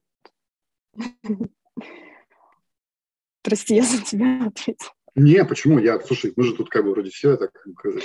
Ты же поэтому, поэтому и модератор, поэтому, собственно, что, потому что тоже вроде нет, не, не, не, как бы не, не, не левый человек в этой теме, поэтому, собственно, да. поэтому тебя я позвал. Так, у нас теперь сложный вопрос опять э, визовый. А, практикуется ли такое, чтобы уехать по визе специалиста, а потом спустя какое-то время расторгнуть договор и оформиться как канал КП, привести штат и прочее? А, понимаю, что зависит от страны к стране, но примерно не слетит ли виза, будешь ли нелегалом э, в это время, и вообще такой ход по нем, наверное, не приветствуется. Um, приезжает бы... сотрудником, переходит на ИП. Приезжает сотрудником, переходит на ИП. Да нет, в принципе, как бы привести штат и прочее. Слушайте, ну, короче, я, давайте так, я бы вот на самом деле, э, я бы, наверное, может, оговорился, да, оговорился бы, что вот все вопросы по поводу виз, мы, мы не налоговые консультанты, мы не визовые консультанты, мы можем, то есть у нас есть какое-то понимание о том, у нас есть какой-то ограниченный набор use cases, который мы сами, с которым мы сами сталкивались. У Лены он чуть больше, у меня он чуть меньше, да, как бы, ничего не чуть меньше, значительно меньше, но в целом мы не визовые консультанты. Вот, поэтому по-хорошему, а, такие тонкие вопросы, особенно там с переездом в качестве сотрудника, потом там переходом на ИП, ну, на самом деле я не вижу в этом глобальных проблем, но в общем, ну, есть нюансы, да, и лучше все их, визовые как бы... вопросы и вопросы со сложными какими-то визовыми use-кейсами, в том числе вот та фрилансерская виза, о которой мы говорили раньше, это лучше сразу просто идти к иммиграционным адвокатам, э, которые подскажут, куда действовать, какие есть пути и что вообще делать с этой жизнью. Да. А, так, вопрос по поводу ассимиляции угу. а, к уже переехавшим. А, вопрос к уже переехавшим. Вы готовы пройти этот путь формально-морально? Это решение можно отложить на 5-10 лет, пока не будет понятно, хочется ли остаться в этой стране. Всегда ли конечная цель получить паспорт? Если нет, то не потрачено ли время в другой стране впустую? Вопрос не а в глаз, лично для меня. Давай. Вот. Эм, вопрос очень сложный. Однозначного ответа на него нет. Потому что ответ, на самом деле, всегда будет подразумевать какие-то оговорки или какие-то какие нюансы. В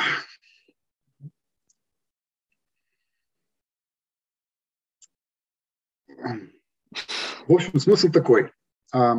Мы сейчас в целом приняли себе такое решение, что мы будем, скорее всего, дожидаться паспорта, да, но говорить, то есть, говорить о том, что было это впустую или нет, очень сложно, потому что, с одной стороны, да, какие-то вещи ты, может, там, мне не понравились, но если меня спросить, там, 7 лет назад, вот я, предположим, я э, знаю то, что знаю сейчас, и меня спрашивают 7 лет назад, вот ты все это знаешь, опять поедешь или нет?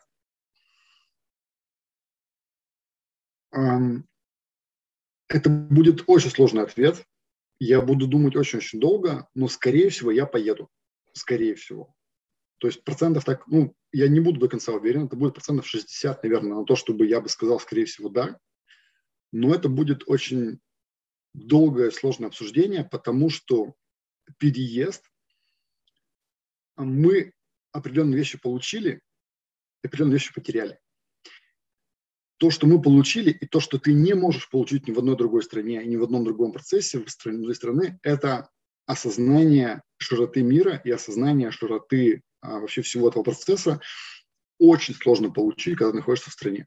Вот именно насколько а, люди мыслят ограниченно, когда они находятся в стране как бы внутри, и вообще, в принципе, пожить в качестве, а, ну, будем говорить, там, гастарбайтера, да, как бы вот, а, и вообще взглянуть на мир как бы со стороны приезжего на а, вот такую страну, на жизнь в, стране чужой, это очень интересно, это очень широко раскрывает глаза, расширяет твой кругозор, ты понимаешь, насколько мир как бы огромен, насколько он широк, насколько они не ограни... можно сказать, не то, что не ограничен, но сколько много возможностей есть вообще в мире, кто ты можешь поехать и так далее, что на самом деле не так уж и сложно, не так уж это и это. Это очень интересно, но за это нужно платить. И платить за это приходится иногда и каким-то стрессом, и сложностями, и определенными нюансами, и дискомфортом от каких-то вещей и так далее, и так далее. В общем, в целом, именно поэтому я, собственно, и создал вообще этот AMA по релокейту. А, я с этой темой выступаю уже, наверное, раз третий. И моя как бы основная, основной посыл а, для как бы людей, которые слушают это, собственно, вот эту АМУ будут слушать, это вы должны четко понимать, зачем вы это делаете. Я про это уже говорил в самом начале. Чем четче вы будете понимать, зачем вы это делаете, тем вам будет проще. Вот. Ну, это вот как-то так. Лена, с твоей стороны, что ты, что ты да. скажешь? Ну, во-первых, я с тобой абсолютно соглашусь. А, это, наверное, мой, мой любимый ответ на вопрос «Зачем?». А, ну, я довольно часто спрашиваю ребят, которые переезжают, типа «Зачем вы это делаете?». И мой любимый ответ на этот вопрос а, — это интерес ну, типа, посмотреть, как оно по-другому. А, то есть э, почувствовать вот этот вот, а, расширить свой кругозор. Мы тоже, когда изначально переехали в Литву, приехали, а потом с нами случился кругозор. И вот это вот понимание, что надо посмотреть еще и двинуться куда-то дальше, и посмотреть там, возможно, потом еще куда-то поехать и посмотреть там. Да, это очень а, дорогое развлечение со всех точек зрения, и с финансовой, и с моральной. Это очень сложно.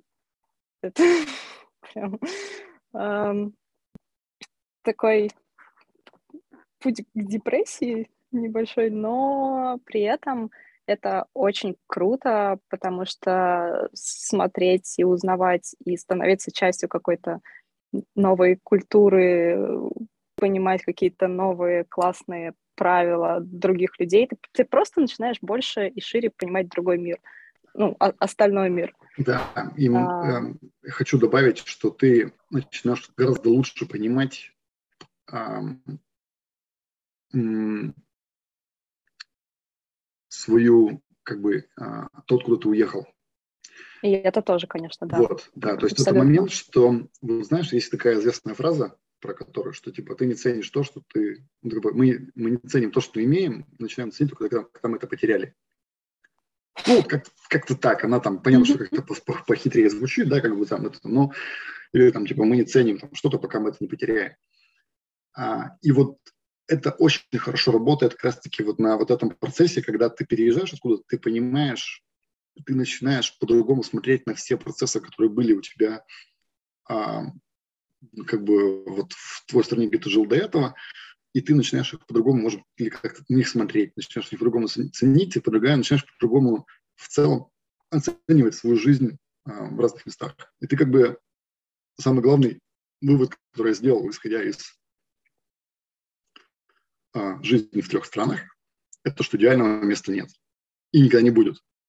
Вот это вот а, осознание того, что а, идеального места в принципе нет, оно было прям очень классно, потому что, ну, как бы, эм, мы как бы как думали, когда ты вот живешь, там, не знаю, в России, ты думаешь, вот поеду в Германию, там будет вот так вот, вот так вот, вот так вот, там будет вот такие вот там чистенькие улочки, там, не знаю, там еще там вот это, вот это, все и так далее. А когда приезжаешь, ты понимаешь, ты сталкиваешься с определенными вещами, и в итоге... Эм, и в итоге тебе а, уже не до улочек. Тебе не до улочек, да, но ты начинаешь понимать, как бы, что... Эм, да, это тебе не до улочек, но эм, ты начинаешь понимать, что тут есть вот эти хорошие вещи, а там есть вот эти хорошие вещи. И когда ты его как бы, и ты начинаешь их по-другому оценивать совсем. Угу. Ты начинаешь... У тебя просто становится больше хороших вещей. Да, да, да. Ты понимаешь, что у тебя как бы, ты, ты начинаешь понимать, что вот это есть, тут есть эта вещь плохая, но зато есть вот эта хорошая вещь. И когда ты едешь в какое-то место, ты начинаешь оценивать гораздо больше количество параметров. Да, как бы начинаешь да. оценивать, что вот тут, э, короче, короче, вот этот вот переезд, он э, позволяет тебе расширить твою систему параметров в уравнениях ну и как бы и более правильно их решать, так скажем, ну, вот, угу. по этой технологии. Да. А, а, отвечая на вопрос, повторил ли я, я бы это или нет, абсолютно да.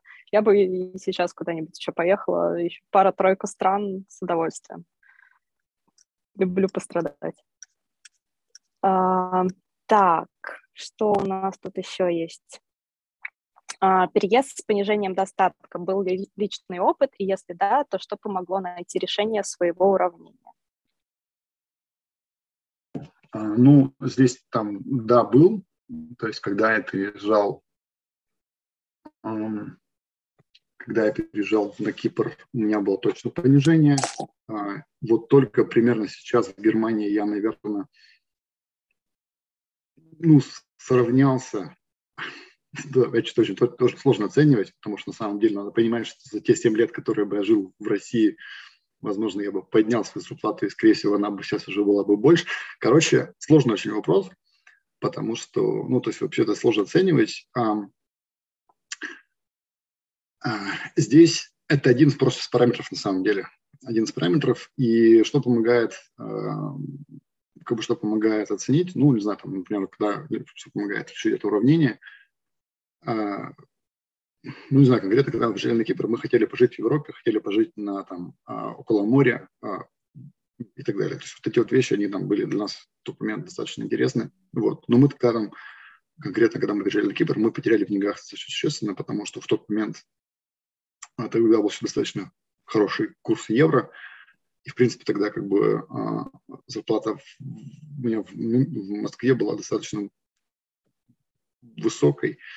Вот. У меня, например, там друг, а, который сейчас как раз работает, которого я привез в Forex вот, а, он тогда тоже, как бы, когда переезжал, он тоже очень существенно потерял в деньгах.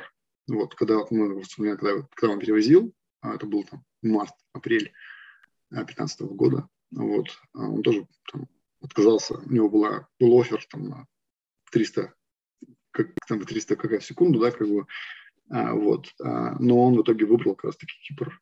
А, и в целом, на самом деле, он сейчас на самом деле, не, не прогадал. Но вообще вопрос сложный. Какие вот те вот самые вторые, как бы, ну, остальные параметры этого уравнения, возможно, помогают каким-то образом смириться с потерей в деньгах. Но надо понимать, что в Москве сейчас, например, ну, особенно если вы сейчас на хорошей зарплате находитесь, вам будет очень сложно конкурировать, очень сложно повторить уровень жизни а, в Европе. Очень сложно. Я бы даже сказал, практически нереально. Особенно если там мы говорим про какие-то хорошие зарплаты в Москве, например, а, мне кажется, вообще без шансов. То есть только на какую-то, на высокий грейд, в какой-то, ну, фанк или какие-то, то есть должна, должна быть прям очень хорошая зарплата, потому что, а, ну, какой момент надо учитывать?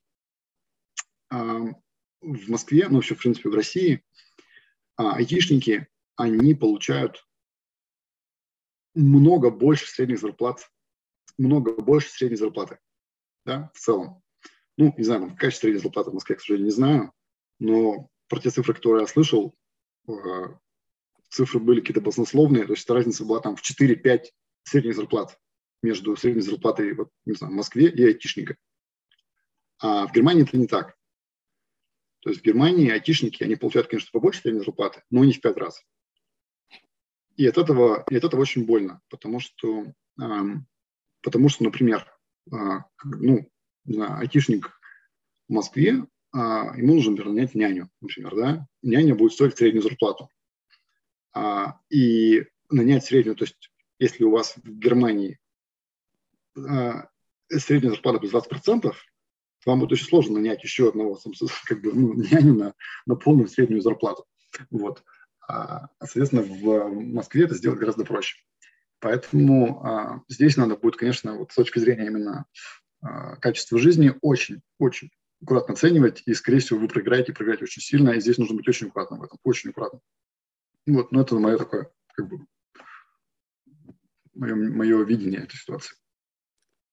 Угу. Так, а, задам двойной вопрос. А, один, первая часть про визу, опять немножечко просто быстро ответим. А, про то, если ты переезжаешь как супруг супруга человека, который получил офер, имеешь ли ты точно такие же права или есть ограничения? А, короткий ответ. Э, опять только про Германию говоря, человек, который супруг э, переезжающий, имеет больше прав, потому что он не привязан к работодателю и может работать где угодно, делать что угодно и быть счастливым человеком. Но до тех пор, пока не разведется, либо не сменит тип визы. А, вот. А вторая часть была про куда пристроить жену не зайти. Марина там уже вкинула свою ссылочку на пост в клубе про занятия партнеров при, при релокете, но, может, ты скажешь просто по, по своему опыту, по опыту своей семьи, как у вас сложилось с э, женой? У нас сложная жена, жена не, не работала uh, и uh, сейчас, сейчас не работает. И вообще в целом это достаточно сложный, сложный момент, да, как бы, потому что именно э, с точки зрения, ну, про то, как ты это говорила в самом начале, про то, как э, когда люди переезжают с семьей, то это нужно очень четко понимать, э, что, как, э, как семья, что семья будет делать, да, какие, какие, как это все будет происходить.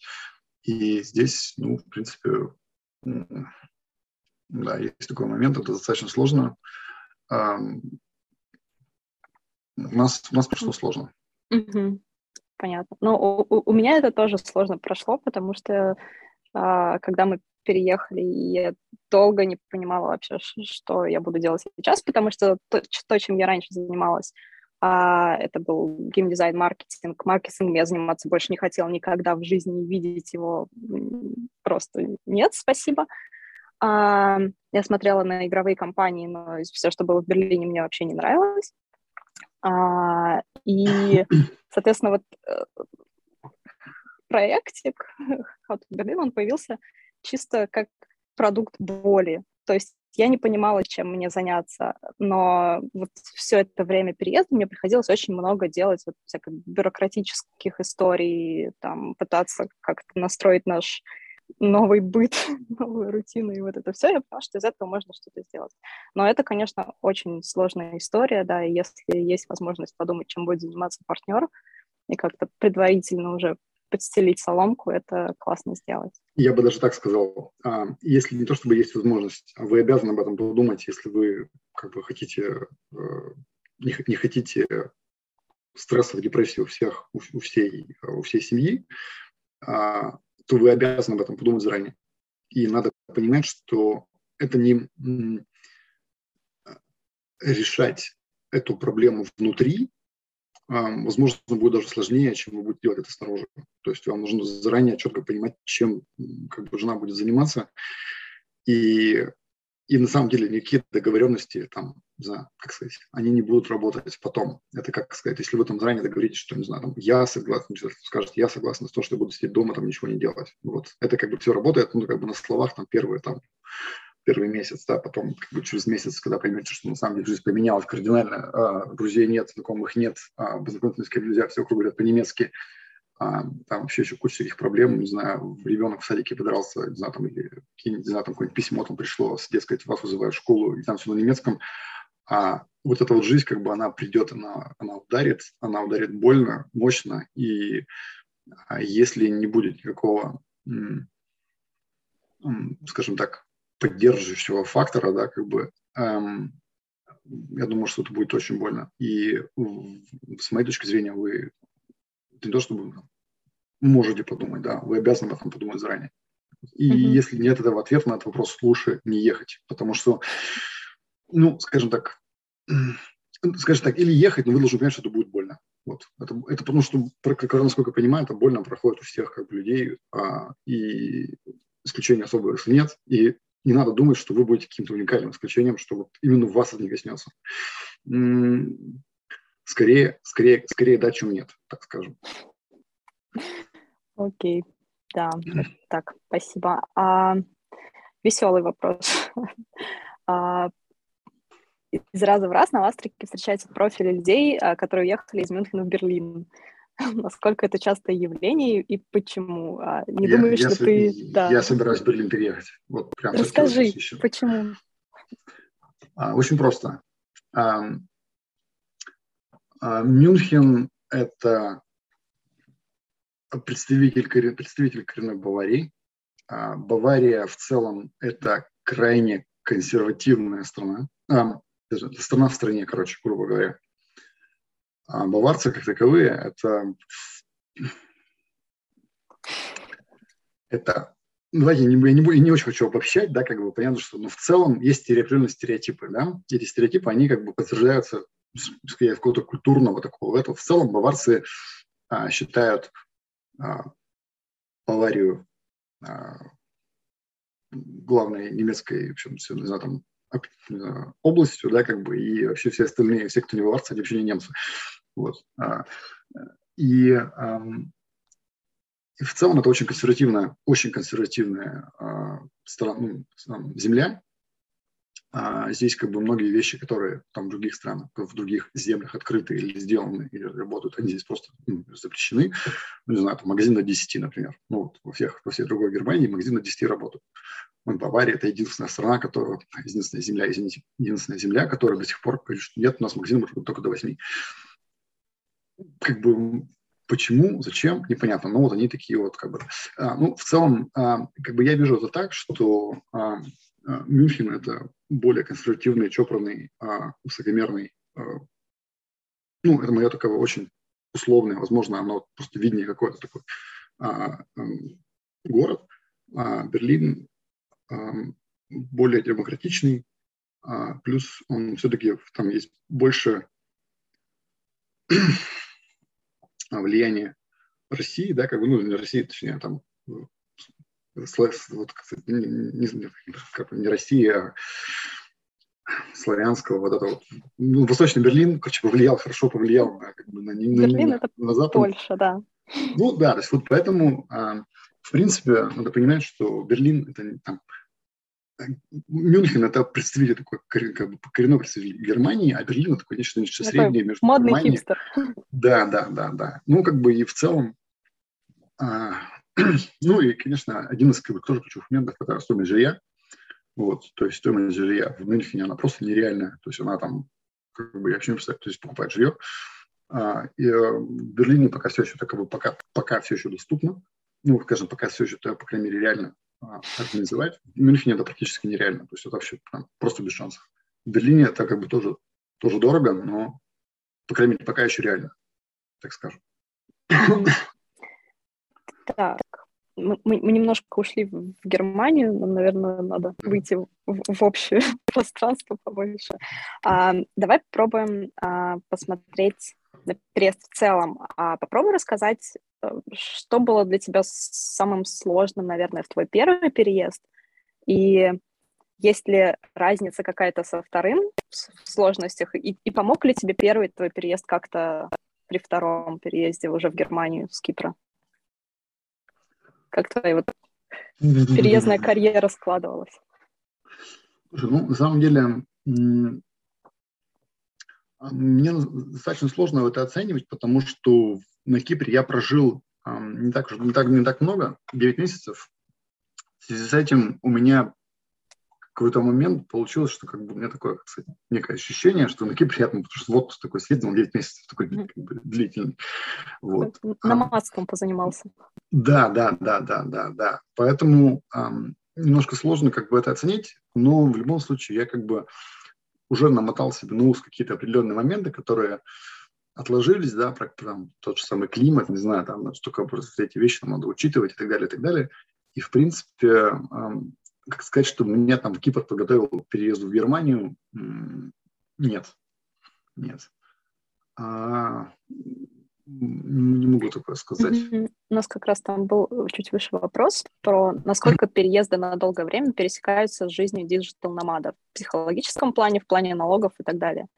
То есть э, я, наверное, на этот вопрос не, не очень смогу ответить, только если про психологический план. То есть э, когда номадишь, мы уезжали с предыдущей командой на полгода в Таиланд э, понамадить.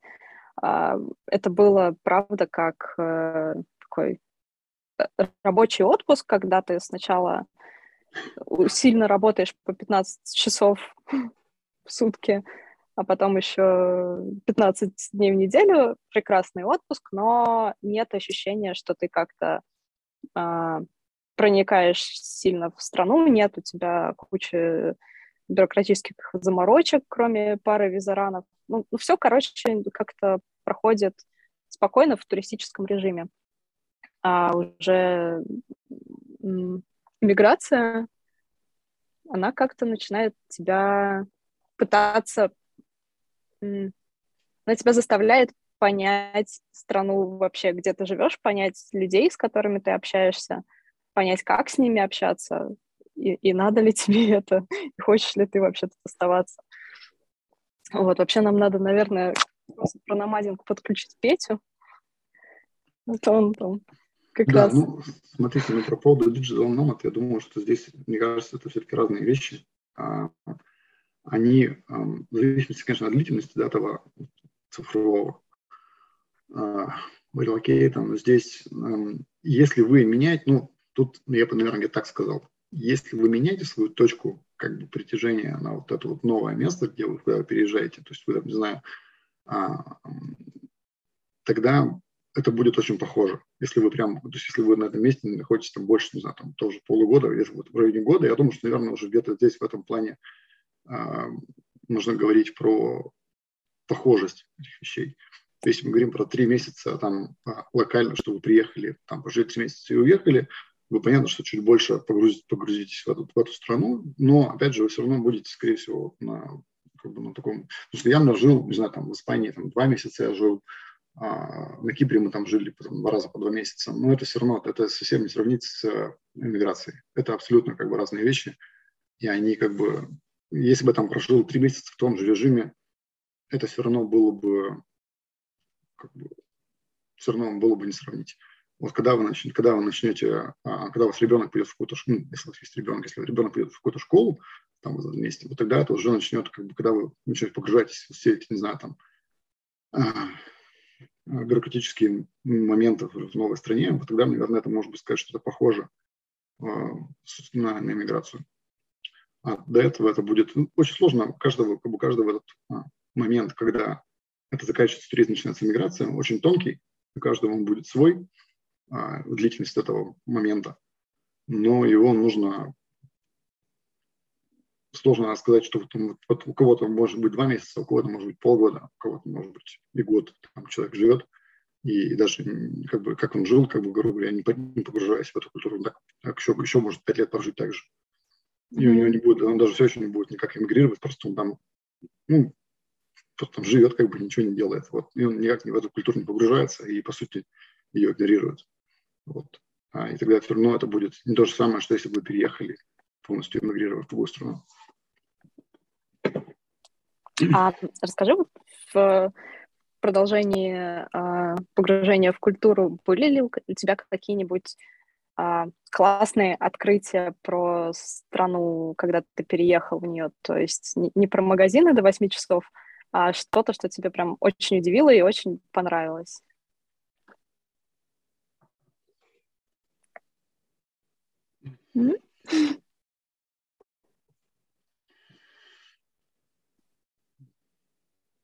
Слушай, ну, тут сложный момент, а, сложный момент.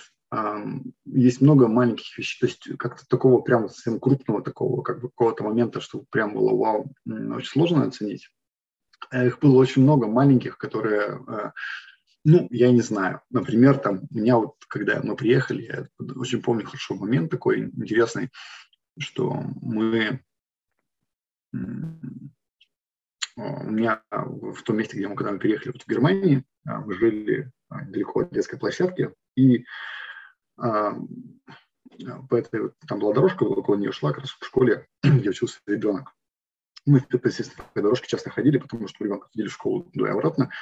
И как-то раз, когда я отводил ребенка в школу, я увидел, как приехала машинка к этой детской площадке, оттуда вышел мужик, и взял... Чуть страшно уже.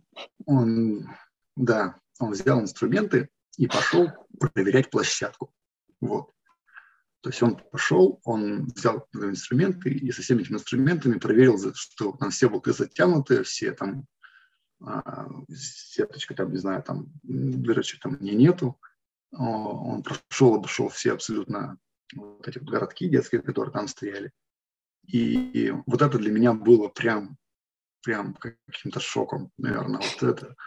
А как бы я как бы понимал, что так должно быть ну, когда вот реально увидел, как, как человек реально приехал, он, он реально приехал, он реально взял там инструменты и пошел этим инструментом проверять, там ремонтировать. Это было прям, прям, прям очень круто. Ну вот, и таких примеров на самом деле очень много. Вот. Они, они разных вещей касаются. То есть какие-то моменты вот скажут, вот тут, ну, тут было вот это прикольно. Но они как бы говорю, их, их очень много, и достаточно сложно какие-то вспомнить моменты. И обычно, видишь, такие как бы моменты, их сложно запомнить, так скажем. Mm-hmm. Ну, у меня был глобальный, например, такой момент, когда я поняла, что а, у всех людей есть, еще до того, как социальная дистанция стала модной, у всех людей есть вот этот вот какой-то барьер. А, и я очень люблю, когда люди подходят ко мне очень близко, и раньше mm-hmm. для меня это всегда была проблема. А здесь а, почему-то все люди чувствуют твою дистанцию. Mm-hmm. А, и, и самое смешное, например, там, в, какой-нибудь, в каком-нибудь избане, когда едешь, его сильно качнуло, все друг, друг от друга столкнулись, и такой коллективный иншульдигунг. Извините, мы не хотели дотронуться до вас. Ну, вот, да, тут видишь, сложно, как бы, сложно, да, ну, вот ты, ты правильно говоришь, что такие моменты, они вот не всегда очевидные, это как раз те самые части той самой культуры, подводного, подводной части айсберга, которые, ну, часть из них является культурными, часть просто является там, какими-то национальными, не знаю, особенностями или еще что-то, ну, не знаю, просто организованным процессом. Mm-hmm. Вот. Ну, еще, ну, например, да. еще, например, вот известный момент, он тоже, казалось бы, очевидный. А, не, он не даже так, он при нормальном понимании кажется, что так должно быть. Но в России, например, это не так. А здесь а, является не то чтобы прям страшной тайной, но а, в принципе никто не знает никаких оценок других в школе. Ну, то есть никто в школе не говорит, что у тебя там Иванов 2 или у тебя там Петров там кол, ты там это, такого нет.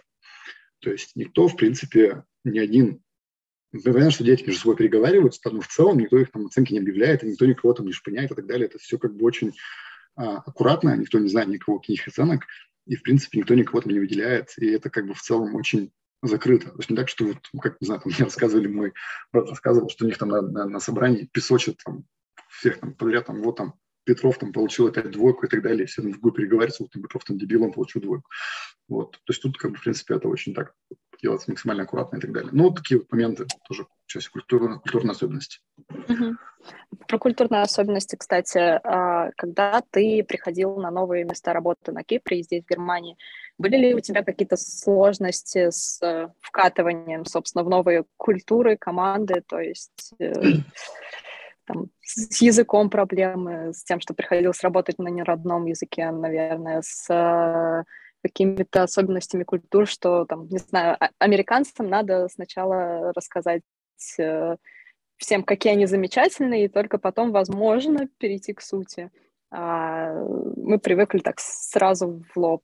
И, или что-то такое было ли у тебя? А, слушай, ну прикол как бы первый прикол, что на Кипр Forex Time – это компания, она основана русскими. То есть mm-hmm. это, в принципе, там очень был высокий процент людей, работающих, как бы, собственно, из России, русскоязычных, поэтому там вообще эти отдел был там, на процентов на 80, на 90 русскоязычный, поэтому а, поэтому там вообще как бы вот в нашем этаже, в нашей области там только по-русски все разговаривали, потому что как бы там, то есть как, как будто не выезжал никуда как бы из этого. Вот, понятно, что потом, когда спускались, там, не знаю, к селзам каким-нибудь, или там, не знаю, к маркетологам, понятно, что мы разговаривали с ним на английском, но вот на нашем этаже там был только русский, поэтому а, там вообще как бы никакой адаптации не было, там были клевые парни, и я до сих пор, я до сих пор очень жалею, что ты ушел, потому что это как бы а, это был классный коллектив, а, классно было там работать, я получил там, мне было очень интересно, мне понравилось, и я бы с удовольствием остался, тем более там, как я сказал, я привез, привез туда лучшего друга, а, он там остался, вот, а, и а, он там сейчас, вот он там хорошо, очень хорошо сейчас как бы поднялся по карьере, вот, что он там сейчас, mm-hmm. если кому-то интересно, вот он ищет себе людей, там, кстати, да, а, вот, реклама, если кому-то, кому-то нужна работа на Кипре, разработчик, можете ко мне обращаться, я вам дам контакт, вот, а, но смысл такой, да, то есть я очень, очень был доволен и очень мне было а, очень мне, очень мне понравилось работать. А работа в Германии коллектив тоже проблем не было, потому что коллектив был очень, очень интернациональный. Очень интернациональный. У нас, в принципе, в отделе работало, там было два немца, один парень русскоязычный, он в Германии давно уже работал, 20 лет там уже, поэтому, то есть, ну, в принципе, там все было без проблем, и в целом в большинстве интернациональных компаний особых проблем с адаптацией не будет. Mm-hmm. Угу. А, а с друзьями у тебя как? Ну, то есть было ли у тебя ощущение, что все твои друзья остались где-то там, а новых не появилось, или новые появились быстро? Как, как у тебя вот этот вот момент? Боль, больная тема. А, ну, я, я лучшего, лучшего, лучшего друга оставил на Кипре, я его перевез на Кипр, там оставил. Перевози сюда теперь. Пытался, но он нет. Так, как сказать, интересный был момент. А, это опять к вопросу, что все, что он делает, все к лучшему. А он пару раз пытался, мы пытались мы его перевести ко мне в компанию, где я работал, но так не сложилось. Там не сложилось по разным причинам. И, как оказалось, к, к лучшему, потому что а, он, в принципе, сейчас там очень хорошо, я сказал, продвинулся по карьере, поэтому, а, слава богу, что он там остался. Вот. Но, ну вот, как бы так сказать, новых там друзей в новом, новом месте нет, как бы так, ну, у меня знакомые есть, естественно, хорошие знакомые, с которыми там продолжаем общаться, но так, чтобы именно прям друзья, друзья, нет, не получилось mm-hmm. организовать. Понятно. Тебе не достает друзей или тебе норм? Сложный вопрос. Видишь, у меня как бы ну, скажем так, мы с ним, с, вот с моим, с моим другом общаемся удаленно, да, как бы часто созваниваемся, не знаю, там общаемся в, в, офлайне, точнее, наоборот, в онлайне.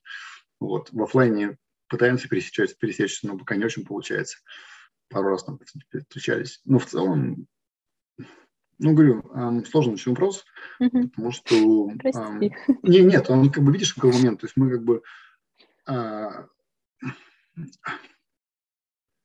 так получилось, что вот мы с этим конкретно с этим другом, с которым, с которым по миру ездим, вот. Ну, то, что там, почему по миру, потому что мы с ним сначала, мы оба из Екатеринбурга, потом вместе поехали в Москву, сначала он в Москву уехал, потом я за ним, а, какое-то время спустя. Мы жили в соседних домах а, на этом, в Москве, ну, прямо мы там окна в окна, можно было сказать, видно.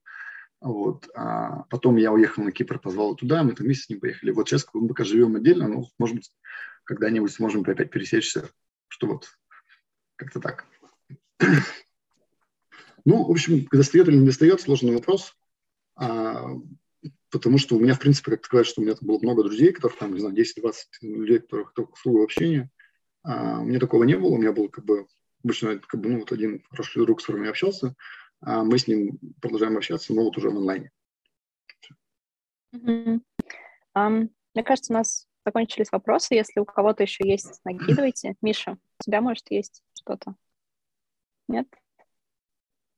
Если ни у кого нет вопросов, то я задам тогда последний от Максимуса, и можем, наверное, перейти уже к, неофици... к неофициальной части. Вопрос от Максимуса. Э, он задал его самым первым. Где самый вкусный донор? У меня в Нейфарне тут вот два этих, два вот, квартал вниз, там семья держит донерную. Вот, а у них там постоянно очередь, я тоже постоянно беру. Не знаю, вкусно. Мне там нравится. Я, правда, другие не пробовал, но считаю, что у них самый вкусный донор. Я вот другие, другие не ел, поэтому мне, мне, мне достаточно. Понимаю, у меня тоже тут за углом самый вкусный донор.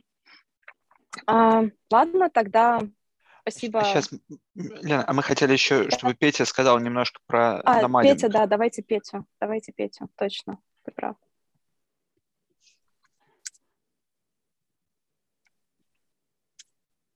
Петя, приходи. Ведь ты можешь размьютиться теперь. О, вот теперь могу. О. Привет. Да-да-да. Все, я к вам чуть-чуть опоздал, но очень рад вас всех видеть. Привет. Я тоже там писал, я и на Кипре пожил три года, вот, потом уехал, понамадил там и немножко в, на Бали поработал, и на Пангане поработал. В общем, я островной такой житель. На Мадейре пожил, сейчас приехал в Турцию. Вот, так что, да, я хотел, может, что-нибудь добавить, может, тоже в качестве какого-то AMA по поводу таких вот перемещений и номадской жизни, да, как Лена сказала, потому что мне, я понял, что я не могу сидеть на одном месте, вот, с чем Мишу недавно поздравляли, что Миша наконец-то сел. Давай ты нам как раз ответишь вот на тот вопрос, который был, насколько переезды на долгое время пересекаются с номадской жизнью, психологически, налогово, там, бюрократично и любые, которые вспомнишь моменты, попробуй рассказать. Mm-hmm. Давай. Ну да, лучше вот прям по пунктам так. Ну, по поводу переездов, э, когда путешествуешь много, понимаешь, что может путешествовать с одним чемоданчиком простым, на самом деле все лишнее отваливается, и ты проще начинаешь там ротировать, там, что надо, купил, продал и поехал дальше. То есть как-то в этом плане с вещами намного проще, и там нет проблем особо с квартирами там где-то продать. В принципе, если что, можно вернуться и продать. С налогами вот здесь тоже хорошо получается, потому что вообще много где можно так читерить, что ты не налоговый резидент нигде, если ты не сидишь нигде больше, чем полгода. Вот, конечно, да, особенно в некоторых странах типа Испании очень любят придираться и тебя могут там при, приезжать, но э, в целом ты можешь вообще уходить от налогов, если ты так намадишь. Вот. Ну и кроме того, есть страны, которые позволяют всякие там делать обходы таких вещей. Это какие? А, ну, вот в Таиланде я придумал, там вообще все очень можно удобно уходить от э, налогов. Э, там, если я, я, я не буду это под запись говорить. Потом, если что. Потом расскажешь. Да. Окей. А, а по бюрократии всякой, как, как это вообще Бюрократия? происходит? Ну, да, бюрократия, на самом деле, она, вот я заметил, что она по факту везде страшная. Ну, Германия, она славится своей бюрократией и факсами, вот то, что, да, э, все страдают. Но я скажу так, все э, эти южные страны, они бюрократы, они просто еще и медленные, ну, вообще медленные. Если Германия хоть какие-то сроки соблюдает, те могут вообще на них забить. Вот. Э, в Португалии и Кипре я заметил, это прямо норма. А с бюрократией в Азии там поприкольнее, потому что там можно дать взятку и все решают быстро. Вот. Ну, в, в, ой, в очень многих странах, в Таиланде это вообще принятая норма, это там прям как примерно в России это ни для кого не секрет, что можно делать, и иногда там даже нужно приходится. Вот. А, то есть, если еще в России более горячие топики, то вот с бюрократией, чем а, больше в Азии, тем там проще решаются какие-то вопросы, но не потому, что у них там все хорошо, а потому что, наоборот, плохо, и можно все решить через там знакомство и... или mm-hmm. денежку.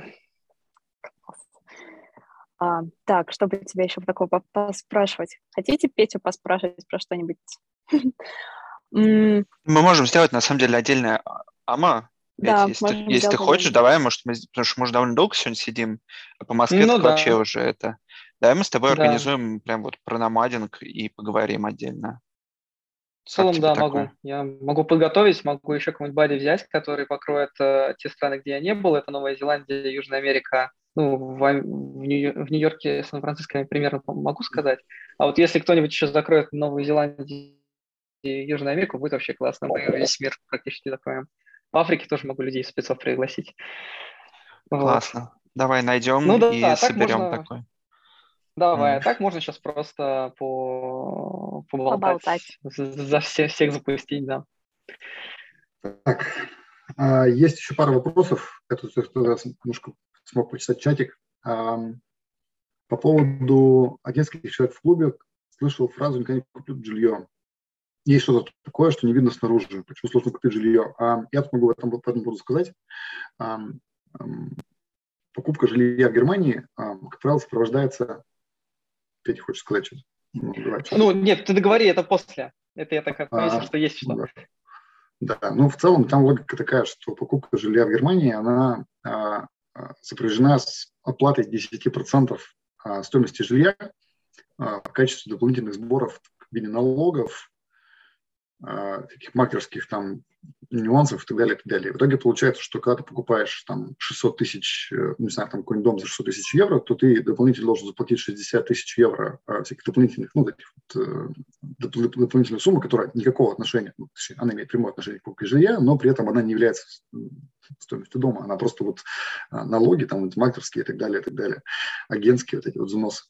И а, в итоге, когда ты начинаешь просто прикидывать, что ты платишь 60 тысяч евро за то, чтобы как бы просто купить дом, тебя начинает приводить немножко в ужас, потому что ну, ты начинаешь считать, да, ты начинаешь прикидывать, что вот, ну, ты там снимаешь квартиру за полторы тысячи евро. Вот. 12 а месяцев – это сколько там получается?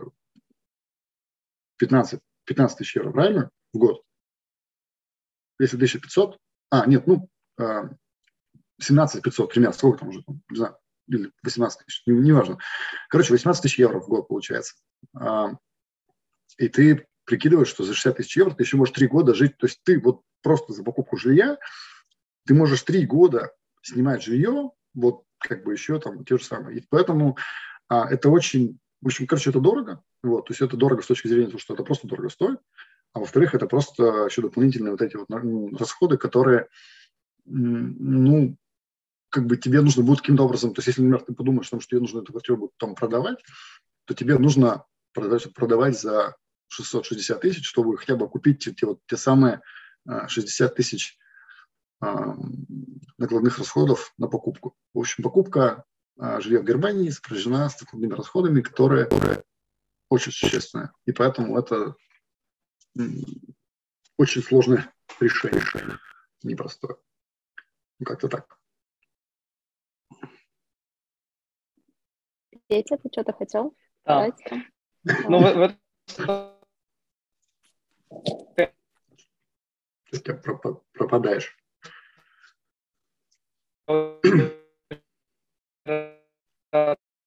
в этой номадской жизни, что, что ты ехала, да, пробовал без... Слышно, да? Да-да-да, давай. Да, там спрашивали, как вообще можно, вот хороший вопрос про номадов, как можно вообще в жаркой стране и отдохнуть, и работать full time.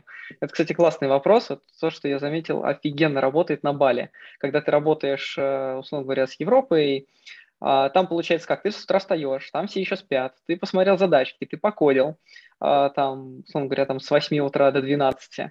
Потом, когда все просыпаются, ты идешь там как раз серферское время, там купаешься, отдыхаешь, все уже видят, что ты там наработал, и вот у меня получалось так очень здорово. Потом ты приходишь такой бодренький, отдохнувший, у всех там еще середина дня, ты тоже со всеми договорился, и э, как-то еще покодил, и потом ушел. И, в принципе, нет вопросов, что ты ушел раньше, потому что ты уже очень много всего сделал, и ты в другой часовой, часовом поясе. Поэтому очень классно меня получилось совмещать работу э, вот, с Бали и с Азией в этом плане. Но, конечно, если у вас митинги, и митинги не можете перенести, то это немножко сложно, потому что они часто бывают очень поздно. Все любят их делать во второй половине дня, а у вас уже там ночь. Вот в этом плане не очень круто. А вот то, что там ноут на пляже открыть и под пальмой поработать, это на самом деле не сильно получается. Все равно идешь в какую-нибудь кафешку, где тихо, и кондиционер, и можно работать. И на самом деле, если вы работаете и а, хардворкаете, то можно и не видеть моря очень много. То есть, на самом деле, я не знаю, вот здесь Алексей, может, тоже скажет, часто ли ты там купался в море. То есть, ну, то есть, часто потом люди на это забивают, конечно. И если люди фанаты, то э, ну, ты этим наслаждаешься там месяц, два, три, классно, а потом это приедается все-таки. Вот здесь, может, Алексей, скажи, как у тебя было с морем ну, на Кипре? А, смотри, насчет, а, насчет моря на Кипре, ну, на самом деле, а, как бы этот райский сценарий, он только, как сказать, снаружи выглядит райским, да, на самом деле а, работать снова там на, на пляже под пальмой нифига не удобно, это во-первых, да, то есть просто это, на самом деле, тупо, но это неудобно. Вот. Песок и свет мешают очень. Ну да, песок и свет мешают, шумно там, и так далее. А, это как бы, ну, конечно, понятно, что так никто не будет делать, но в целом это, на самом деле, в этом ничего такого нет. А, в целом, насколько я знаю, все, кто живут на Кипре, например, и работают там full time на море ходят там во время отпуска. Ну, большинство там людей, то есть, не знаю, я могу спросить, конечно, сколько вот там, у меня мой, мой друг ходил на, на море в прошлом году за, за этот. Насколько я знаю, он ходит туда как бы там, ну, в лучшем случае, там раз, может, не знаю, в месяц, да, там как-то так. Вот. То есть это на самом деле достаточно быстро приедается, и как бы а, это, опять же, сильно меняет. То есть если вы приезжаете куда-то а, отдыхать и куда-то приезжаете работать, это две большие, две большие разницы. Понятно, что вы понятно, что вы можете все равно ездить там а, вечером съездить на пляж, отдохнуть после работы, а, но это это не так, что вот делаешь, делаешь регулярно, и, в принципе, очень там, часто люди, которые работают на, на том же самом Кипре, а, на море, ездят отдыхать в отель время, время своего отпуска. Вот. Такое точно знаю, там такое, такое это точно реально. Вот. А на самом деле, я когда был, ну, у меня, у меня был такой, у меня был такой а, эпизод, ну, как сказать, был, было такое время, когда я так работал, а, мы а, отдыхали а, с семьей в Турции, в отеле, а, и я там в то время работал. То есть я, мы приехали в Турцию, я работал удаленно, а мы там как бы в это время отдыхали, семья отдыхала. И это было реально очень удобно. Вот это было классно. То есть я как бы, то есть я как мы выходили с утра, там, шли там, завтракать, да, потом я уходил работать, вот, а работал там до обеда, с обеда мы там потом ходили вместе на обед, после обеда я ходил в бассейн, купался в бассейне, играл там в этот гандбол, водное поло, а потом там ел, э, опять кушал и шел работать. Вот это было прям очень удобно, там была специальная зона для работы, и вот такой режим он очень удобен. Ну, мне было тогда удобен, это было реально классно, потому что ты как бы можешь эти все вещи там совмещать. У тебя как бы и море, и, и работа. Вот такой вот режим, он, мне кажется, реален. Да? То есть это как бы то, что реально можно эффективно работать, потому что у тебя есть там отдельное время для работы, отдельное время для отдыха, и это как бы удобно, потому что все находится в одном месте. Когда мы говорим про, не знаю, там, про вот какие-то вот райские сценарии, это не очень удобно, потому что, не знаю, там тот же самый на Кипре там днем очень жарко, поэтому, не знаю, пока ты а, весь такой разодетый, а, не знаю, днем, днем сходишь э, на пляж покупаться, это все как бы кажется мало реально. Вот, так что... Да, короче, ну, не, кажется... не, ездим, не едем в солнечные страны работать, работаем в суровой Германии. Я вот в своей финансовой компании, я был белой вороной, я вообще сказал, ребята, у меня вообще-то ветер кончается в 6 вечера, поэтому я буду на час раньше приходить и на час раньше уходить, и ходил кайтись каждый день летом потом на Кипре. Вот у меня очень получалось. Просто если как бы вы боли, э, больны чем-то, да, вот как я как Кайтон просто мечтал, вот, то на самом деле можно это совмещать. Но если вам просто хочется морькой отдохнуть, то да, кайф пропадает. Но если есть какая-то прямо passion, то, в принципе, туда ехать, да, вот там за серфом или за кайтом, это может быть прикольно. Просто таких крейзи uh, не очень много людей. Но если вы один из таких, то, да, это для вас. Угу. Ну, Опять же, оценивайте быть, это в своей рутинке, в да, своих да, да, процессах, да, да. про которые надо, как раз надо, говорил Алексей. Надо быть этим угу. очень аккуратным, действительно. Да. А, Давайте немножко скругляться и двигаться в неформальную часть, а то мы уже там про номадство начали да, сравнивать, да, куда да, нам да. покатиться. А, Алексей, супер спасибо, прекрасный рассказ бизнес-процесса теперь в моем сердечке. Буду всех заставлять писать в тетрадочку.